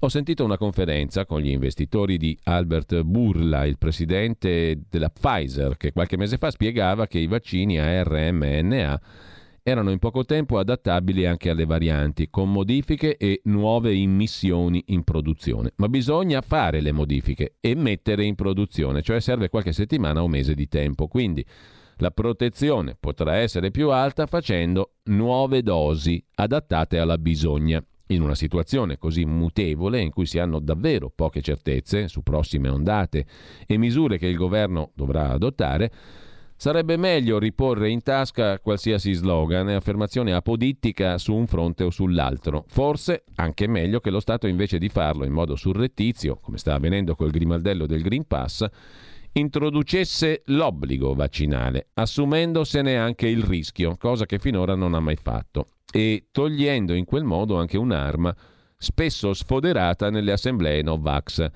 Che c'è di più convincente sulla sicurezza del vaccino che assumersene anche economicamente a 360 gradi il rischio economico di eventuali reazioni avverse? Anche il Green Pass avrebbe più forza giuridica e in ogni caso ci sarebbe un principio chiaro, contestabile, discutibile come tutti i principi, ma meno caotico di quel che sta avvenendo, con regole che ogni giorno vengono ipotizzate diverse. Gente che parte dalle vacanze in libertà e però non potrà prendere il treno e l'aereo per ritornare con la stessa libertà. Ci vuole coraggio per farlo, ma il principio è più serio ed è in grado di reggere nel tempo facendo un'operazione di verità che alla fine paga più di tanti mezzucci e sicuramente più del caos a singhiozzo che si sta introducendo, scrive Franco Bechis. Meglio imporre obbligo l'immunizzazione, obbligo di vaccino, meglio l'obbligo che andare avanti col caos e gli slogan. Se il governo vuole zittire i Novax, si assuma la responsabilità dell'obbligo e di indennizzare chi sarà danneggiato. Il dissenso non può essere zittito con certezze smentite dalla scienza e mezzi surrettizi come il pass. E così scrive Bechis in prima pagina sul suo quotidiano, sul Tempo di Roma. Abbiamo visto tutte le prime pagine, adesso vorrei tornare velocemente al Corriere della Sera, lo sfogliamo per avere il senso della giornata e poi vediamo gli altri articoli di oggi. Figliuolo che dice no a un anno in DAD, didattica a distanza per la scuola, ma i presidi lanciano l'allarme, il traguardo è incerto, e rilanciano anche loro l'obbligo vaccinale per il personale scolastico dai prof in giù. Il commissario Figliuolo dice non possiamo permetterci di tornare indietro. Intervista al leghista Fedriga, presidente del Friuli Venezia Giulia e della Conferenza delle Regioni, per avere tutti in aula riempire i mezzi all'80% è l'unica soluzione, servono filtri speciali come nei treni, nei centri urbani non possono essere utilizzati autobus turistici, problemi di dimensioni, modalità di accesso. Aumentare il numero degli autobus con ordinativi eccezionali richiede anni, non è questa la strada percorribile, bisogna riempirli all'80%. Intanto Draghi non ha dubbi, scrive in retroscena il Corriere della Sera, tutti in aula ad ogni costo, si valuta l'obbligo di vaccino per i professori. No al sit-in davanti alla Camera e poi il caso di Novara, il professor Pietro Luigi Garavelli alla manifestazione Novax di Alessandria. Io primario in piazza, ma sostengo i vaccini. L'ordine dei medici valuta sanzioni. Il dottor Garavelli, primario malattie infettive all'ospedale di Novara, dice ero lì per informare, sono vaccinato. Alla manifestazione di sabato ad Alessandria era presente anche il professor Garavelli, Cavaliere della Repubblica da appena 6 giorni per il suo contributo alle cure domiciliari anti-Covid, ma per il suo curriculum è finito nella bufera, ritenuto simpatizzante dei contestatori del Green Pass e del vaccino. La SL di Novara sta pensando di aprire un procedimento disciplinare nei suoi confronti. In queste ore il direttore generale dell'azienda ospedaliera incontrerà i colleghi per valutare la sanzione. Si sta muovendo anche l'ordine dei medici, ma il professor Garavelli si difende. Ho partecipato alla manifestazione per caso, stavo acquistando una ginocchiera, ho visto una gran folla davanti al municipio, mi sono avvicinato, alcuni mi hanno riconosciuto chiedendomi un parere. Visto che manifestazioni simili si creano quando non c'è chiarezza, ho scelto di confrontarmi. Un'attività informativa, non di sostegno. Tornassi indietro farei lo stesso. Le persone si convincono nelle piazze. Mi sono anche preso insulti e non è stata una passeggiata. Incredibile però, sta roba qua. Attenzione alla caccia alle streghe a sto punto. Mentre controllare i Novax senza divieti è la linea del Viminale per isolare i violenti, scrive ancora il Corriere della Sera. Poi c'è gente che va in piazza contro il loro governo. Nella Lega il fronte no pass. Claudio Borghi Aquilini, Armando Siri, il senatore Pillon, la senatrice leghista Roberta Ferrero. Tutti questi qui scenderanno in piazza, il fronte no pass. Diversi hanno detto sì alla manifestazione di domani a Roma. Armando Siri è con gli organizzatori, ci sarò, dice, in nome della Costituzione. E sempre dal primo piano del Corriere della Sera, sfogliamo rapidi, sui contagi il tasso sale ancora, c'è un balzo dei ricoveri e c'è l'intervista a Fabio Ciciliano, dirigente protezione civile, membro del comitato tecnico scientifico, sì al pass per chi lavora in azienda, ma servono accordi con i dipendenti. Nuovi casi dai Novax in piazza, dice il componente del CTS italiano, comitato tecnico scientifico di supporto al governo sul caso SARS-CoV-2. Giustizia, altro tema, esclusi dalla riforma i processi di mafia e terrorismo. Abbiamo già visto l'incontro Draghi-Cartabia, possibile un compromesso. E nella stessa pagina c'è l'intervista a Davide Casaleggio. La mia nuova vita? Camelot dopo Rousseau. Ho richieste dall'estero anche da gruppi politici. Nessuna nostalgia dopo i successi col Movimento 5 Stelle. Vertici nominati e nessun voto, nel nuovo statuto non c'è nulla dei 5 Stelle, almeno cambino nome, dice Davide Casaleggio. Sempre dal Corriere la questione di Milano, la versione dei magistrati al Consiglio Superiore della Magistratura, audizione di PM e giudici sul clima interno, molto turbolento al Tribunale di Milano, il Consiglio Superiore della Magistratura non ha accolto l'appello pro Storari dei suoi colleghi, l'appello firmato da tantissimi magistrati di Milano. Amara e la loggia Ungheria in procura, due verità su quando davvero iniziarono le indagini, scrive Luigi Ferrarella in questa pagina del Corriere della Sera dedicata al caso appunto di Milano. Nella magistratura milanese dire che l'acqua si sta muovendo e che le acque sono agitate è usare un eufemismo. Mentre Salvini riparte dal papete, un problema se il governo è in balia dei ricatti 5 Stelle. Il pezzo è di Marco Cremonesi da Milano Marittima. Quasi non ci si crede, scrive Cremonesi sul Corriere della Sera. Salvini contempla tranquillo l'orizzonte sul lettino dei bagni Miami o Miami di Milano Marittima, pantaloncini da bagno del Milan. Il papete è separato solo da una passerella da una spiaggia, ma quel beach club che tutti hanno conosciuto nella folle estate 2019 nel luglio del 21 sembra non essere mai esistito. Certo, lui è sempre allo stesso posto.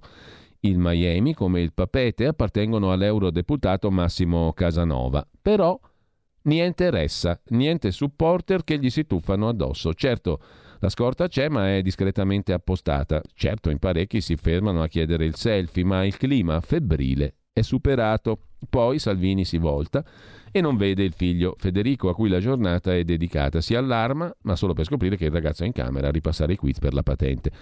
Però la realtà in pochi istanti torna a mordere. Una raffica di chiamate sulla riforma della giustizia. Salvini chiude l'ultima con una ditata brusca.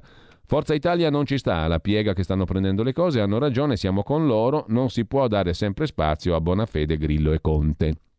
Più tardi nuova telefonata con Berlusconi. L'irritazione di Salvini è però più ampia e emerge. Fornero e Arcuri consulenti del governo. Qualcosa non torna, dice Salvini. Sto aspettando che sia mantenuta la promessa che mi è stata fatta a marzo sulle cartelle esattoriali. Il rinvio a ottobre è stato importante, ma quei 160 milioni di cartelle sono una mazzata che incombe. Voglio capire quante saranno rottamate, in quante rate.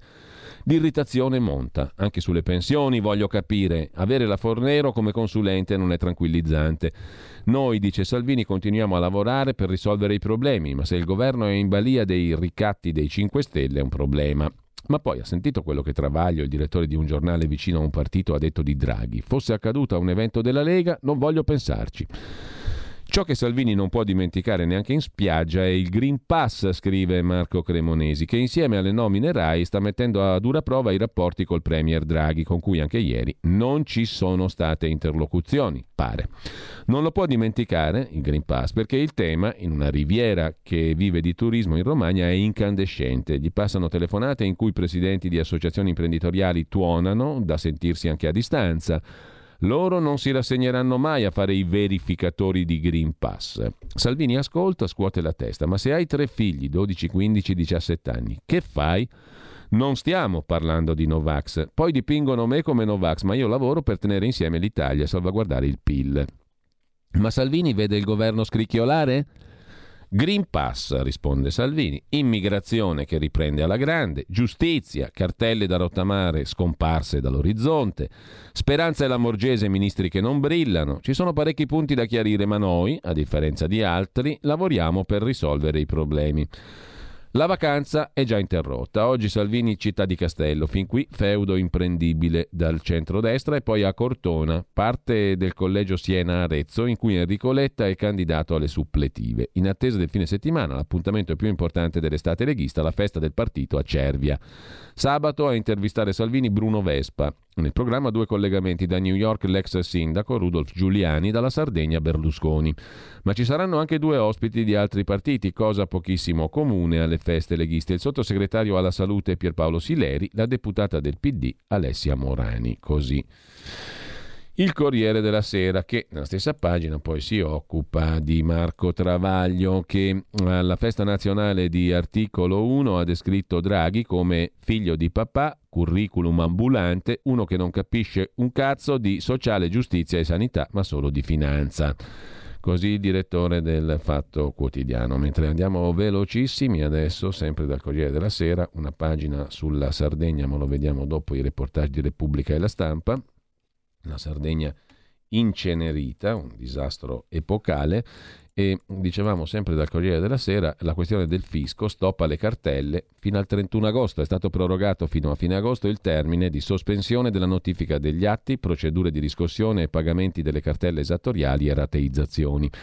A comunicarlo è l'Agenzia delle Entrate Riscossione, che ha pubblicato le risposte ai quesiti più frequenti sulle novità introdotte dal decreto Sostegni bis. Il provvedimento ha definito nuovi termini per il pagamento delle 4 rate della rottamazione ter e delle 2 del saldo e stralcio, previste nel 2020 non ancora versate, concedendo ai contribuenti la possibilità di diluire i versamenti in più mesi. La norma, modificando la previsione del precedente decreto sostegni, concede la facoltà di effettuare i versamenti delle rate 2020 ripartendoli nei mesi di luglio, agosto, settembre e ottobre del 2021 senza perdere le agevolazioni. Primo appuntamento quindi al prossimo 31 luglio. Si dovranno pagare le rate scadute il 28 febbraio 2020 e il 31 marzo 2020 per il saldo stralcio. Confermati i termini delle rate da febbraio a luglio del 21, dovrà avvenire il pagamento entro il 30 novembre di quest'anno. Le rate si pagano, insomma. Mentre sempre dal Corriere della Sera andiamo a dare un'occhiata anche alla pagina milanese e lombarda, che si occupa, dopo l'inserto delle buone notizie, sempre interessante sul Corriere appunto del martedì, dicevamo la pagina milanese si occupa, e adesso ci arriviamo, della questione delle vaccinazioni in Liguria, via libera al vaccino in Liguria, prenotazioni a partire da venerdì per i milanesi e i lombardi che sono in vacanza in Liguria, e poi scattano le prime sospensioni per i sanitari non ancora vaccinati. 2.900 notifiche, spostato chi non si adegua, ricorso di 500 medici. Dopo i solleciti, il 44% di chi mancava ha avuto la dose. Il 4-5% si è prenotato per riceverla. Scattano le prime sospensioni per operatori sanitari lombardi non vaccinati contro il Covid. Tra giovedì e venerdì le ATS lombarde hanno spedito 1.822 comunicazioni. Con l'inizio di questa settimana si arriverà a 2.900 notifiche. In base al decreto 44 del 21, medici, infermieri, farmacisti, psicologi, veterinari, ostetriche, biologi, chimici, fisici e professionisti del mondo sanitario e sociosanitario devono vaccinarsi. Chi non segue la norma non potrà continuare a lavorare con i pazienti fino a che non riceverà il vaccino. Unica alternativa, lo spostamento in altro ruolo che non implichi rischi di contagio dove possibile. Con ciò lasciamo il Corriere della Sera, non credo che ci sia altro da segnalare, adesso lo sfogliamo. Beh no, c'è da segnalare da Lodi l'iniziativa del figlio di un medico ucciso dal Covid. Marcello Natali era il medico morto a 57 anni il 18 marzo del 2020, uno dei primi medici a morire di Covid in Italia. A Lodi fino all'ultimo curò per telefono i pazienti. Il figlio del medico dice: mio padre è morto di Covid, per questo ho fermato i Novax in piazza, quel corteo mi ha fatto rabbrividire. Marco Natali, 22 anni, in Piazza della Vittoria a Lodi ha affrontato la manifestazione Novax, dopo la sua arringa fischi ma anche qualche applauso. Non esistono morti di Covid, li uccidono in ospedale, l'ho letto su un sito. Da No Green Pass a Novax il passo è breve, come hanno dimostrato le manifestazioni di sabato in tutta Italia. A Lodi, Piazza della Vittoria, a protestarono circa 200 persone. Violenza verbale e meno aggressività però che in altre città, solo che a Lodi i manifestanti hanno trovato un ragazzo di 22 anni a sfidarli, a prendersi qualche insulto, un giovane che ha vissuto il dramma del Covid sulla propria pelle. Marco Natali, figlio del medico Marcello, ex segretario di Lodi, Federazione Italiana Medici di Medicina Generale, che morì il 18 marzo 2020 per il Covid, giusto appunto. Con ciò, dicevo, lasciamo il Corriere della Sera. Vi segnalo da Repubblica un reportage molto ben fatto sulla Sardegna, l'emergenza roghi di Cristina Nadotti. Boschi e lavoro in fumo, la Sardegna che brucia, ora invoca la pioggia. Tra i volontari al lavoro nell'Oristanese per domare fiamme su un'area di 20.000 ettari. Le storie, l'albergatore che ha messo al sicuro gli ospiti, l'imprenditore che ha perso tutto. Avevamo acquistato un oliveto, dice un cittadino, volevamo produrre olio da alberi che avevano 500 anni, sono tutti in cenere. Incuria, ma anche piccoli piromani dietro al disastro. Dopo il primo innesco, forse accidentale, i pompieri ne hanno contati altri 10 di inneschi e non accidentali, evidentemente. Mentre per quanto concerne il conto dei danni, la mappa dell'emergenza, 1.500 gli sfollati, circa 100 ancora non rientrati, 90% delle attività economiche distrutte a Cuglieri, epicentro dell'incendio, 7.000 uomini impiegati, 200 milioni, il primo calcolo approssimativo dei danni. Per quanto riguarda flora e fauna non ne parliamo. Fenomeni resi estremi dal clima che cambia, scrive Repubblica. Anche sulla Stampa c'è un pezzo di Marcello Fois, scrittore, La mia Sardegna in fiamme, danno la colpa alla cultura agropastorale, ma non è così, sono solo piromani criminali. A 11 anni vidi il primo rogo, da allora ho scoperto il mutismo della rabbia e dell'impotenza. L'inferno nell'isola dei VIP starà su social e giornali per un po' e poi la vita continuerà, scrive Marcello Fois, nato a Nuoro nel 1960. Scrittore. Il reportage di Nicola Pinna da Cuglieri, Oristano, l'allarme caduto nel vuoto, quei boschi sulle colline, una bomba a orologeria. Il 7 giugno il comitato di Montiferro avvisava Comune e Regione dei pericoli. In agguato, la paura non è finita, il vento fa temere nuovi fuochi, volontari pronti. Anche di notte 12 equipaggi di Canadair con greci e francesi si alternano dall'alba al tramonto. Rabbia dei contadini, abbiamo perso tutto, campagne rase al suolo.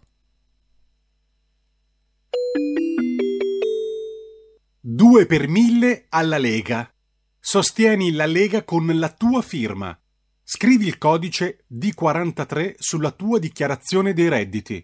Assegnare il tuo 2 per mille al codice D43, D43, D43 non costa nulla. Aiutaci ad aiutarti. Il tuo supporto è prezioso. Ricorda, D43 per il tuo 2 per 1000 alla Lega di Salvini.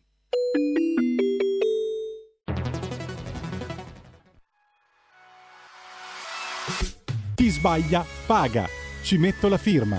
Referendum giustizia. 1. Riforma del CSM. Stop allo strapotere delle correnti. 2. Responsabilità diretta dei magistrati. Più tutele per i cittadini. Chi sbaglia paga. 3. Equa valutazione dei magistrati. I magistrati non possono essere controllati solo da altri magistrati. 4. Separazione delle carriere dei magistrati. Stop alle porte girevoli per ruoli e funzioni. 5. Limiti agli abusi della custodia cautelare. Per una giustizia giusta è un equo processo per tutti. 6. Abolizione decreto Severino. Più tutele per sindaci e amministratori. Firma anche tu ai gazebo della Lega, nelle piazze e in tutti i municipi d'Italia. Trovi tutte le informazioni sul sito legaonline.it. Chi sbaglia paga. Ci metto la firma. Referendum giustizia.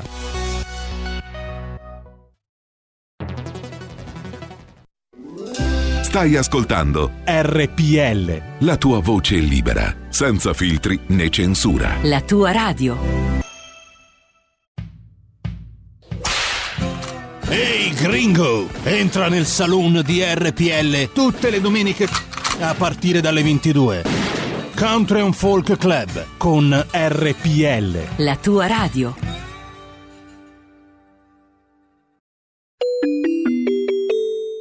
Qui Parlamento. Eccoci in onda come tutti i giorni in collaborazione con il gruppo della Lega alla Camera. Quest'oggi la nostra conversazione sarà con Edoardo Rixi, deputato ligure della Lega, che ben conoscete, componente della Commissione Trasporti della Camera, segretario della Lega in Liguria e responsabile delle infrastrutture per il movimento leghista. Buongiorno Edoardo, grazie per essere con noi.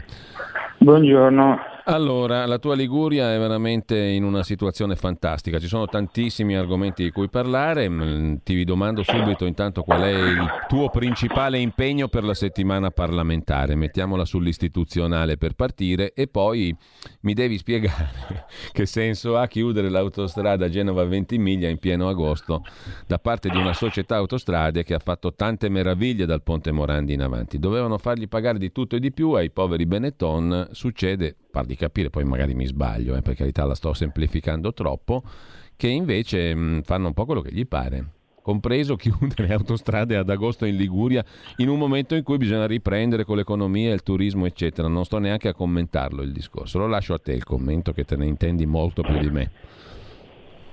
Guarda, la situazione è paradossale, chiaramente qui il tema c'è qualcosa che non torna, anche tra chi all'interno del Ministero decide di avallare una serie di interruzioni autostradali in un momento come il mese d'agosto, in cui non abbiamo solo il problema dei turisti che vengono in Liguria, ma anche quello di tutto il mondo legato ai traghetti che partono dal porto di Genova, quindi rischiamo il blocco totale del sistema aeroportuale ligure, che ricordiamo è il principale sistema a livello nazionale, quindi stiamo parlando di milioni di passeggeri diretti per la Sardegna e per le isole, e anche poi di tutti i turisti ovviamente che vengono e di tutte le merci che vengono trasportate verso il centro Europa. È chiaro che c'è una responsabilità forte. Ora qua il tema non è solo sui Benetton, perché purtroppo, come sapete, c'è stata da parte del governo Conte bis la vendita della società tra i Benetton e lo Stato, in particolare anche due fondi, un americano BlackRock e uno australiano, e quindi ora in questo momento in cui viene perfezionata la vendita proseguono tutta una serie di lavori e di iniziative che vengono svolte durante il periodo estivo, ma che in realtà si sarebbero dovute tenere molto prima durante il lockdown, e comunque fatte in maniera un po' più scientifica anche da un punto di vista di gestione dei flussi veicolari. È evidente che c'è un problema forte, il fatto che negli ultimi 20 anni c'è stato un blocco totale dei lavori infrastrutturali nel nostro paese a causa dei governi di centrosinistra. E poi a seguito anche negli ultimi governi, diciamo, un freno tirato sempre da parte del Movimento 5 Stelle. Quindi noi abbiamo questi problemi, speriamo, e io su questo confido, che l'attuale governo preveda delle misure ulteriori, non solo per la Liguria ma per tutto il nord-ovest, per cercare di sbloccare questa situazione. In particolare mi auguro che la cessione da parte dei Benetton di Aspi allo Stato non avvenga a discapito dei contribuenti. Mi voglio meglio spiegare. Ci sono tutta una serie di iniziative che devono essere perfezionate, che devono essere corollarie a questa cessione o acquisto da parte di CDP, di Cassa Depositi e Prestiti, in modo che non aumentino le tariffe, che i lavori si possano svolgere in maniera regolare fuori dai periodi di traffico, ma soprattutto che ci sia una serie di opere compensative che da subito possano migliorare il sistema viario ligure, ma direi anche piemontese e lombardo, perché poi chi ne fa le spese molto spesso sono i milanesi o i piemontesi che vengono durante l'estate o weekend sul territorio della regione Liguria. Quindi questi sono temi che vanno affrontati e vanno affrontati in questi periodi, anche perché penso che il CIPE di settembre metterà il punto fine sulla contrattazione, sulla cessione, quindi lì ci verrà fuori anche quello che si pagherà e quello che otterrà o meno il contribuente. Non vorrei che alla fine si concludesse con un sacco di soldi ai Benetton, con aumento del pedaggio autostradale per gli utenti e una diminuzione degli investimenti. Guarda, era uscita la cifra sulla Verità, un calcolo fatto complessivamente, 21 miliardi ci è costata questa avventura in totale della ASPI. Mi sembra un conto pauroso da dover pagare come cittadino italiano. È pauroso perché è un problema che è iniziato male, purtroppo buona parte delle concessioni autostradali sono scritte male, sono state scritte ai tempi ancora del governo D'Alema e ne paghiamo le conseguenze. Ma io devo dire che dopo quello che è successo su Ponte Morandi la cosa più sensata era di far pagare una multa molto salata a chi aveva portato il nostro sistema infrastrutturale a quelle condizioni. Invece si è decisa una via completamente diversa e nel tira e molla generale alla fine evidentemente chi l'ha spuntata non è stato tanto lo Stato quanto il privato, quindi credo che sia un divorzio consensuale, nella misura in cui purtroppo non è uno dei due coniugi che paga l'altro, ma è il contribuente. Allora Edoardo, cambiamo argomento, ti chiedo intanto qual è l'appuntamento principale della settimana per quanto ti riguarda alla Camera. E poi ci sono delle novità a quanto pare anche in tema di vaccini, obblighi e compagnia bella, ne parliamo a parte. Intanto qual è l'appuntamento clou questa settimana alla Camera? L'appuntamento clou per me è oggi, nel quale noi abbiamo una serie di appuntamenti in commissione e poi abbiamo la discussione che sta andando avanti del decreto sulla cyber ieri, e quindi ora poi verrà portato a livello parlamentare sulle votazioni. Credo che sia abbastanza importante perché è un tema che riguarda tutti, la sicurezza dell'intero paese, anche dei dati dei singoli cittadini. Quindi sapete oggi i temi che ci sono, soprattutto su bisognerà a breve aprire un capitolo anche poi sulla gestione delle piattaforme web, visto quello che è successo, anche il caso più importante del Donald Trump, ma non solo quello, quindi capire poi alla fine quanto la nostra vita sia controllata, gestita, l'informazione gestita da altri che magari pensiamo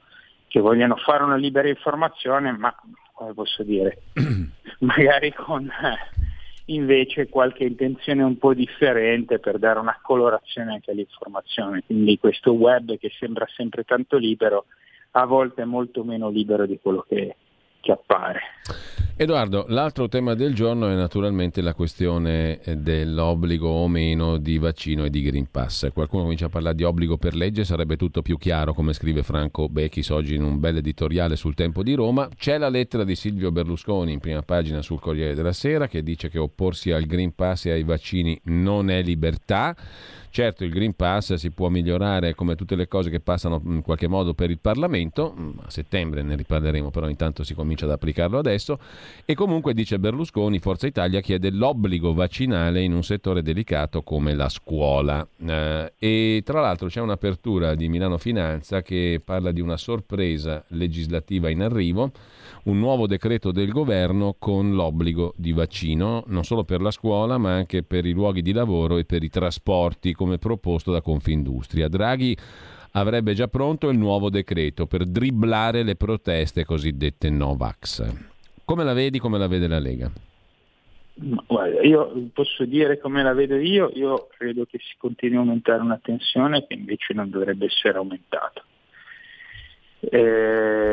Secondo me quando si mette un obbligo è sempre una sconfitta, e poi c'è un tema di cui nessuno parla, che vorrei capire come si riuscirà a gestire la situazione, ad esempio nelle prossime scadenze elettorali di ottobre, perché a quel punto cosa si fa? Si mette il Green Pass di chi va a votare e chi non ha il Green Pass non vota. Cioè, lo vedo una maniera veramente molto difficile, approssimativa, con cui si sta agendo. Questo capisco benissimo il governo, che ha difficoltà per le pressioni da una parte di chi probabilmente ha un'ideologia Novax che va al di là del bene e del male, e di chi invece ha un'ideologia pro-vax che va al di là del bene e del male. Secondo me in questo momento bisognerebbe sedersi, ragionare e capire effettivamente quelle che sono le esigenze sanitarie e non le esigenze di carattere ideologico.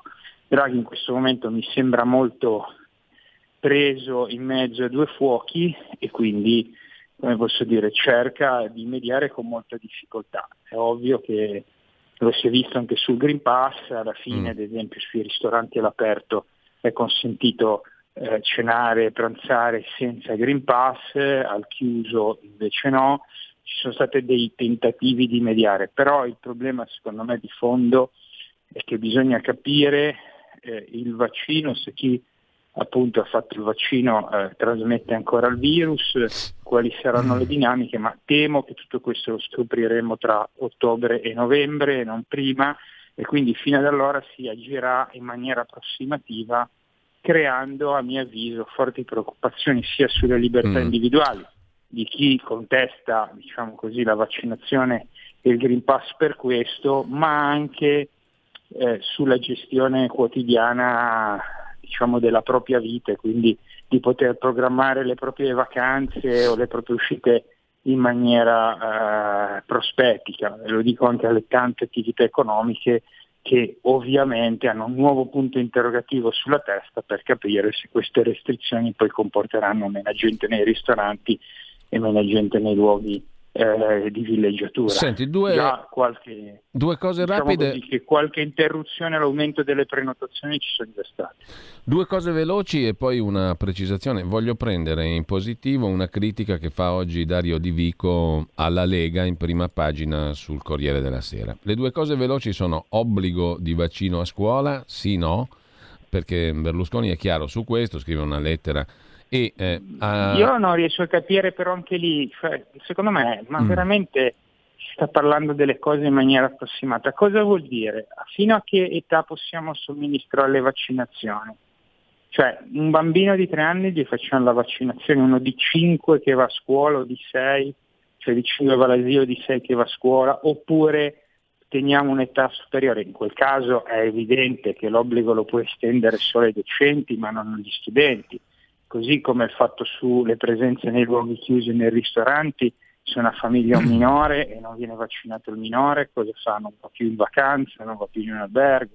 Cioè, secondo me si sta parlando molto, ma si sta tenendo poco conto delle sfaccettature della vicenda, anche perché io ad esempio mi sono vaccinato, mio figlio ha 3 anni e 6 mesi, io lo voglio anche vaccinare, ma possibilmente, visto che 3 anni e 6 mesi non corre alcun rischio col Covid, preferirei vaccinarlo magari quando ne ha 7-8 e c'è un vaccino che è maggiormente testato. Questo è un tema, secondo me, che bisogna capire la razionalità delle scelte. Dopodiché, ripeto, secondo me ci sono tanti altri problemi più gravi rispetto a questo, visto il numero, diciamo, in questo momento il contenimento giustamente che è stato fatto delle vittime e la vaccinazione che ha comportato anche la diminuzione di questo, che bisognerebbe parlarne in maniera un po' più serena e meno ideologica.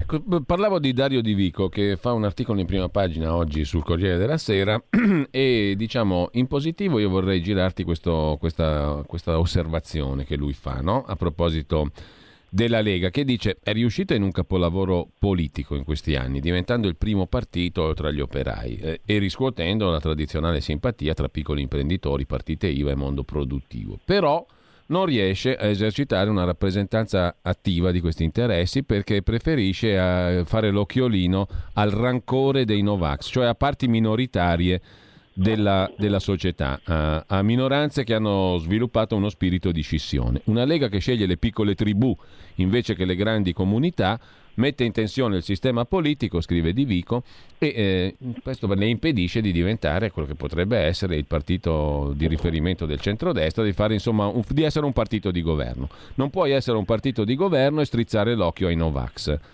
La semplifico un po'. Come la vedi? Ma io non credo che noi strizziamo l'occhio ai Novax, lo dico chiaramente da Lega, perché mi sembra che è tutto fuori che uno strizzare l'occhio ai Novax. Il tema è un altro, il tema è che ci sono in un paese civile occidentale che ha deciso di darsi come sistema quello democratico e non una dittatura molto efficiente, ad esempio come quella cinese, che però noi diciamo ideologicamente, da un punto di vista anche di modalità di vita e di scala di valori, contestiamo. È evidente che su questo si permette che nel momento che c'è un paese democratico, prima di limitare le libertà individuali bisogna avere una contemperazione dei vari interessi. Quindi in questo momento, ripeto, se non dovessero aumentare i decessi, non dovesse aumentare la pressione sanitaria sul Covid, credo che andare a imporre ulteriori obblighi sia abbastanza, come posso dire, motivata, a meno che la parte scientifica in cui noi crediamo e su cui profondiamo numerose risorse anche economiche non dimostri che ci sia una necessità, ma come posso dire, lo dichiari liberamente. Noi ormai siamo abituati a vedere dibattiti tra vari virologi, ognuno con una soluzione diversa, sia riguardo alle vaccinazioni sia riguardo al virus. Forse bisognerebbe avere da questo punto di vista una visione differente. Io non credo che avere delle posizioni di dialogo con tutti i cittadini italiani sia negativo, anzi si cerca di tenere insieme la società. Io non credo che i Novax, a prescindere, siano nemici della civiltà, così come non credo che chi vuol fare i vaccini a tutti i costi sia per forza un amico della civiltà. Bisogna trovare un sistema per tenere questi due elementi insieme, forse un po' meno di confusione nella comunicazione anche istituzionale avrebbe aiutato in questo periodo. Allora, io ringrazio Edoardo Rixi, ti chiedo prospetticamente parlando, visto che entriamo tra pochissimo nel cosiddetto semestre bianco e molti prevedono che nel semestre bianco ci sarà il circo Barnum, perché tanto il Parlamento non si scioglie, non si possono sciogliere le Camere, si va verso l'elezione del Presidente della Repubblica. Tu che prospettiva vedi? Quella in cui ciascuno cercherà di massimizzare le proprie posizioni, tanto non si può fare più nulla? Sono molto preoccupato. Liberi tutti o un gran casino? Sono molto più preoccupato ad esempio sulla riforma della giustizia che non sui vaccini, nel senso che il tema vero è che ci sono un paio di riforme, a mio avviso importanti per il Paese, che rischiano di morire nel semestre bianco, perché è evidente che non potendo cadere un governo, anche se qualcuno non votasse la fiducia, è evidente che la tentazione, soprattutto per i 5 Stelle, è molto forte di rivendicare il punto anche riguardo a quelli che sono i loro must, i loro punti programmatici. Quindi io vedo molte difficoltà su una riforma che, tra l'altro, la riforma Cartabia è una riforma sicuramente molto edulcorata, non è una riforma molto invasiva sul sistema della giustizia italiana, eppure già lì temo che se la votazione sarà dopo il 3 di agosto non so se ci saranno i numeri in Parlamento. Molto chiaro. Mi stavo dimenticando una cosa, Edoardo, proprio al volo, poi ti lascio libero, ma nel pezzo che ho citato c'è anche un addebito che può fare riferimento ai tuoi compiti come responsabile di infrastrutture, perché tra le questioni critiche, dice Dario Di Vico sul Corriere oggi in prima pagina, la Lega insomma non sembra interessata a porre questioni veramente strutturali, come per esempio riunire i suoi governatori al nord per elaborare linee di orientamento comuni su temi strategici per l'economia come le infrastrutture e la logistica, che riguardano la grande regione della A4, la Padania insomma, e i suoi collegamenti con l'economia renana. E invece si coltivano le frange lunatiche, le minoranze di cui sopra. Ecco, si può progettare qualcosa di questo tipo anche in un'epoca in cui dovremmo... Guarda, io lavoro tutto il giorno, 24 ore al giorno. Sto signore venga a parlare con me che gli spiego due cose. Probabilmente c'è troppa gente che prende soldi per scrivere articoli invece che usare la testa, perché devo dire che sia adesso... i commissariamenti sull'alta velocità che abbiamo fortemente voluto come Lega con l'opposizione dei 5 Stelle, sia tutto il tema della CAV per risolvere un problema molto grande che c'è proprio sulle infrastrutture del nord del paese, sia la riforma delle gestioni in house, e poi potrei parlare di porti, di ferrovie, di ANAS. Sono tutti temi che solo la Lega se n'è occupata, quindi io non so di cosa si occupa questo signore che scrive. Probabilmente non si occupa di infrastrutture direttamente. Lo dico perché io sono molto tranchant nelle cose, mentre sul tema vaccinale anch'io sono molto perplesso sulle decisioni da prendere perché erano delle verità in tasca. Su temi come questi, che sono la mia materia, devo dire, non ho problemi a confrontarmi con chiunque. Dire che la Lega non se ne sta occupando... non solo si racconta una menzogna e falsità, io spero che almeno a raccontare menzogne qualcuno ci guadagni, perché sennò oltre a non guadagnarci non è neanche particolarmente intelligente a dirlo. Grazie a Edoardo Rixi, buona giornata Edoardo, buon lavoro. Grazie.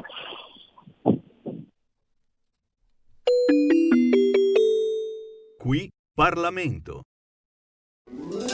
Stai ascoltando RPL, la tua voce libera, senza filtri né censura. La tua radio.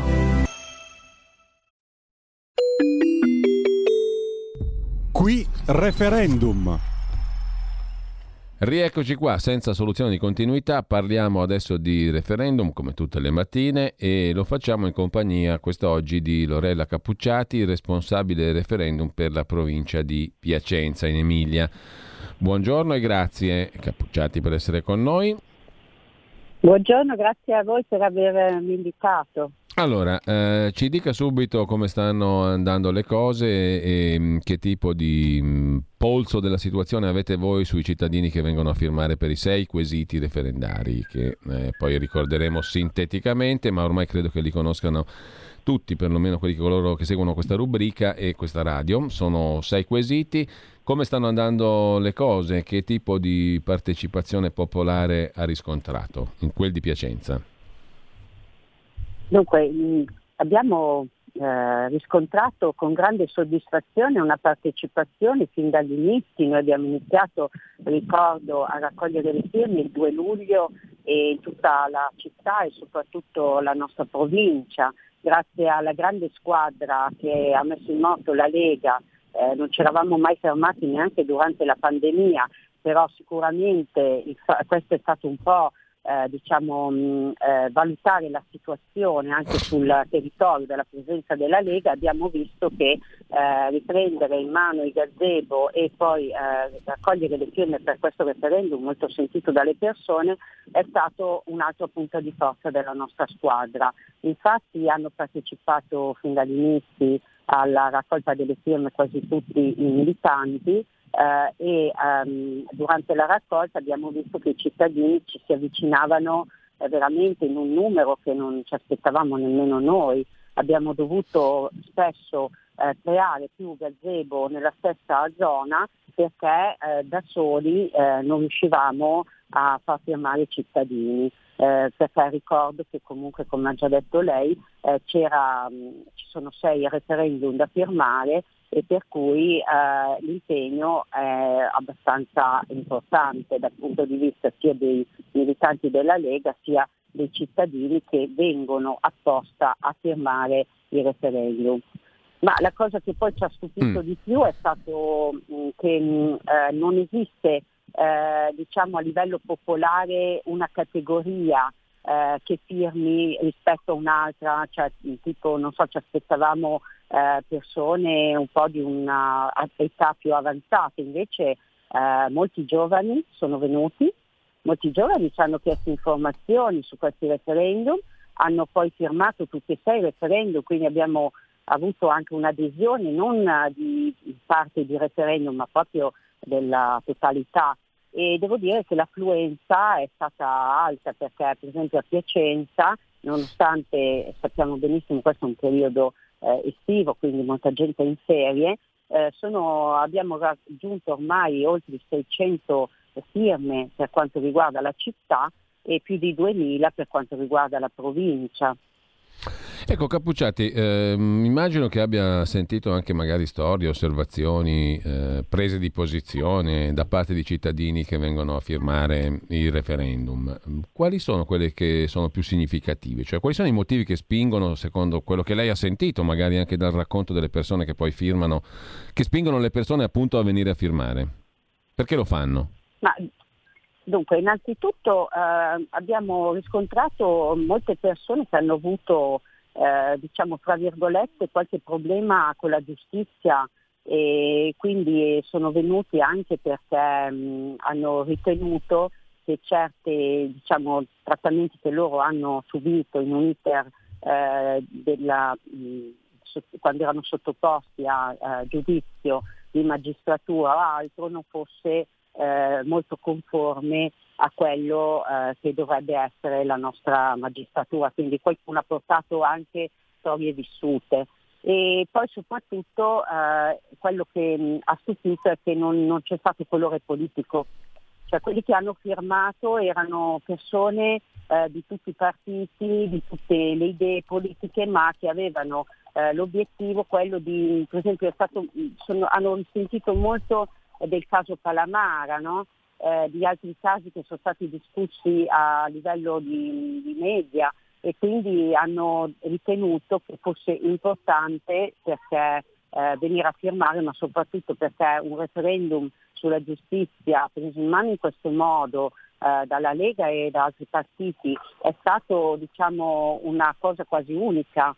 C'erano anni che si parlava di riforma di giustizia, almeno quasi tutti i commenti sono stati ne parliamo da anni, poi nessuno fa niente. Questo referendum forse è la svolta decisiva per riuscire a cambiare qualche normativa, e quindi molti sono stati spinti da quello, ma poi anche i giovani, cioè giovani interessatissimi, soprattutto per quanto riguarda il quesito sulla separazione delle carriere. C'erano degli studenti, no? Di legge, che erano molto interessati anche a questo quesito, cioè a far sì che la separazione delle carriere venisse normata, ecco, per quanto riguarda la magistratura e diciamo i PM. Bene, e un'altra questione, secondo quel che si può, se si può avere già un dato, un'indicazione, è più proficua la raccolta firme, come presumo, nelle piazze ai gazebo, o c'è l'altra possibilità, lo ricordiamo anche a chi ascolta, di andare nel proprio comune di residenza a firmare? Ma la gente vuole parlare, vuole chiacchierare, vuole confrontarsi, vuole venire a sentire il contatto umano che poi in questi anni anche è mancato, e quindi vengono soprattutto ai gazebo. Noi vediamo che soprattutto anche più ne facciamo, perché poi il fatto è che noi una volta che ci siamo innescati, questa squadra che è la Lega, no? Che ci dà l'input di partire, di fare questi gazebo, poi in automatico noi li stiamo facendo quasi tutti i giorni, perché la gente ce lo richiede. Per esempio una cosa che a me arriva spesso tramite Messenger o altri canali sono le richieste da parte dei cittadini, non tanto di trovare il foglio nei comuni, che è comodo per chi preferisce andare, ma quando la fate in questa piazza, ma perché non venite in questo luogo, ma come mai non vi ho visto? Allora, in base a queste segnalazioni noi abbiamo anche deciso di aumentare il gazebo laddove le persone lo richiedevano di più, e devo dire con una forte affluenza che poi è continuativa, cioè il dato che le ho dato è un dato che è continua evoluzione, dinamico, nel senso che adesso oggi già ieri stavano raccogliendo, oggi ci sono già altre realtà che stanno raccogliendo le firme, quindi noi potremmo avere un dato un po' più preciso verso le prime settimane di settembre, però per ora sta andando molto bene la campagna. Ultima cosa che chiedo a Lorella Cappucciati, c'è una pagina di riferimento Facebook, internet, per quanto concerne la sua Piacenza?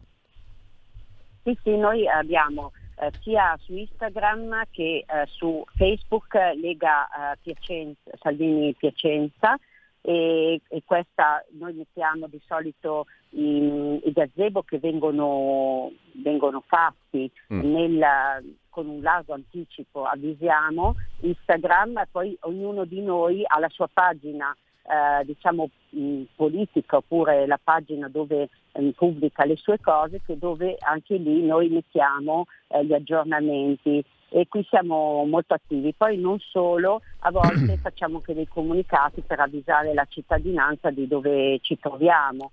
Questo vedo che comunque è abbastanza seguito, ecco. Abbiamo avuto qualche problema l'anno scorso, che la pagina era stata un po' oscurata, però adesso vedo che abbiamo ripreso alla grande. Comunque bene. Io ricordo a tutti che noi ci siamo sempre, non chiudiamo neanche ad agosto, cioè ci sono sempre militanti e eletti che durante l'estate raccolgono le firme, attivandosi sul territorio. Bene, grazie a Lorella Cappucciati, responsabile referendum giustizia per la provincia di Piacenza Emilia. Buon lavoro e a risentirci presto. Grazie a voi dell'invito, grazie, arrivederci, buona raccolta a tutti. Qui referendum.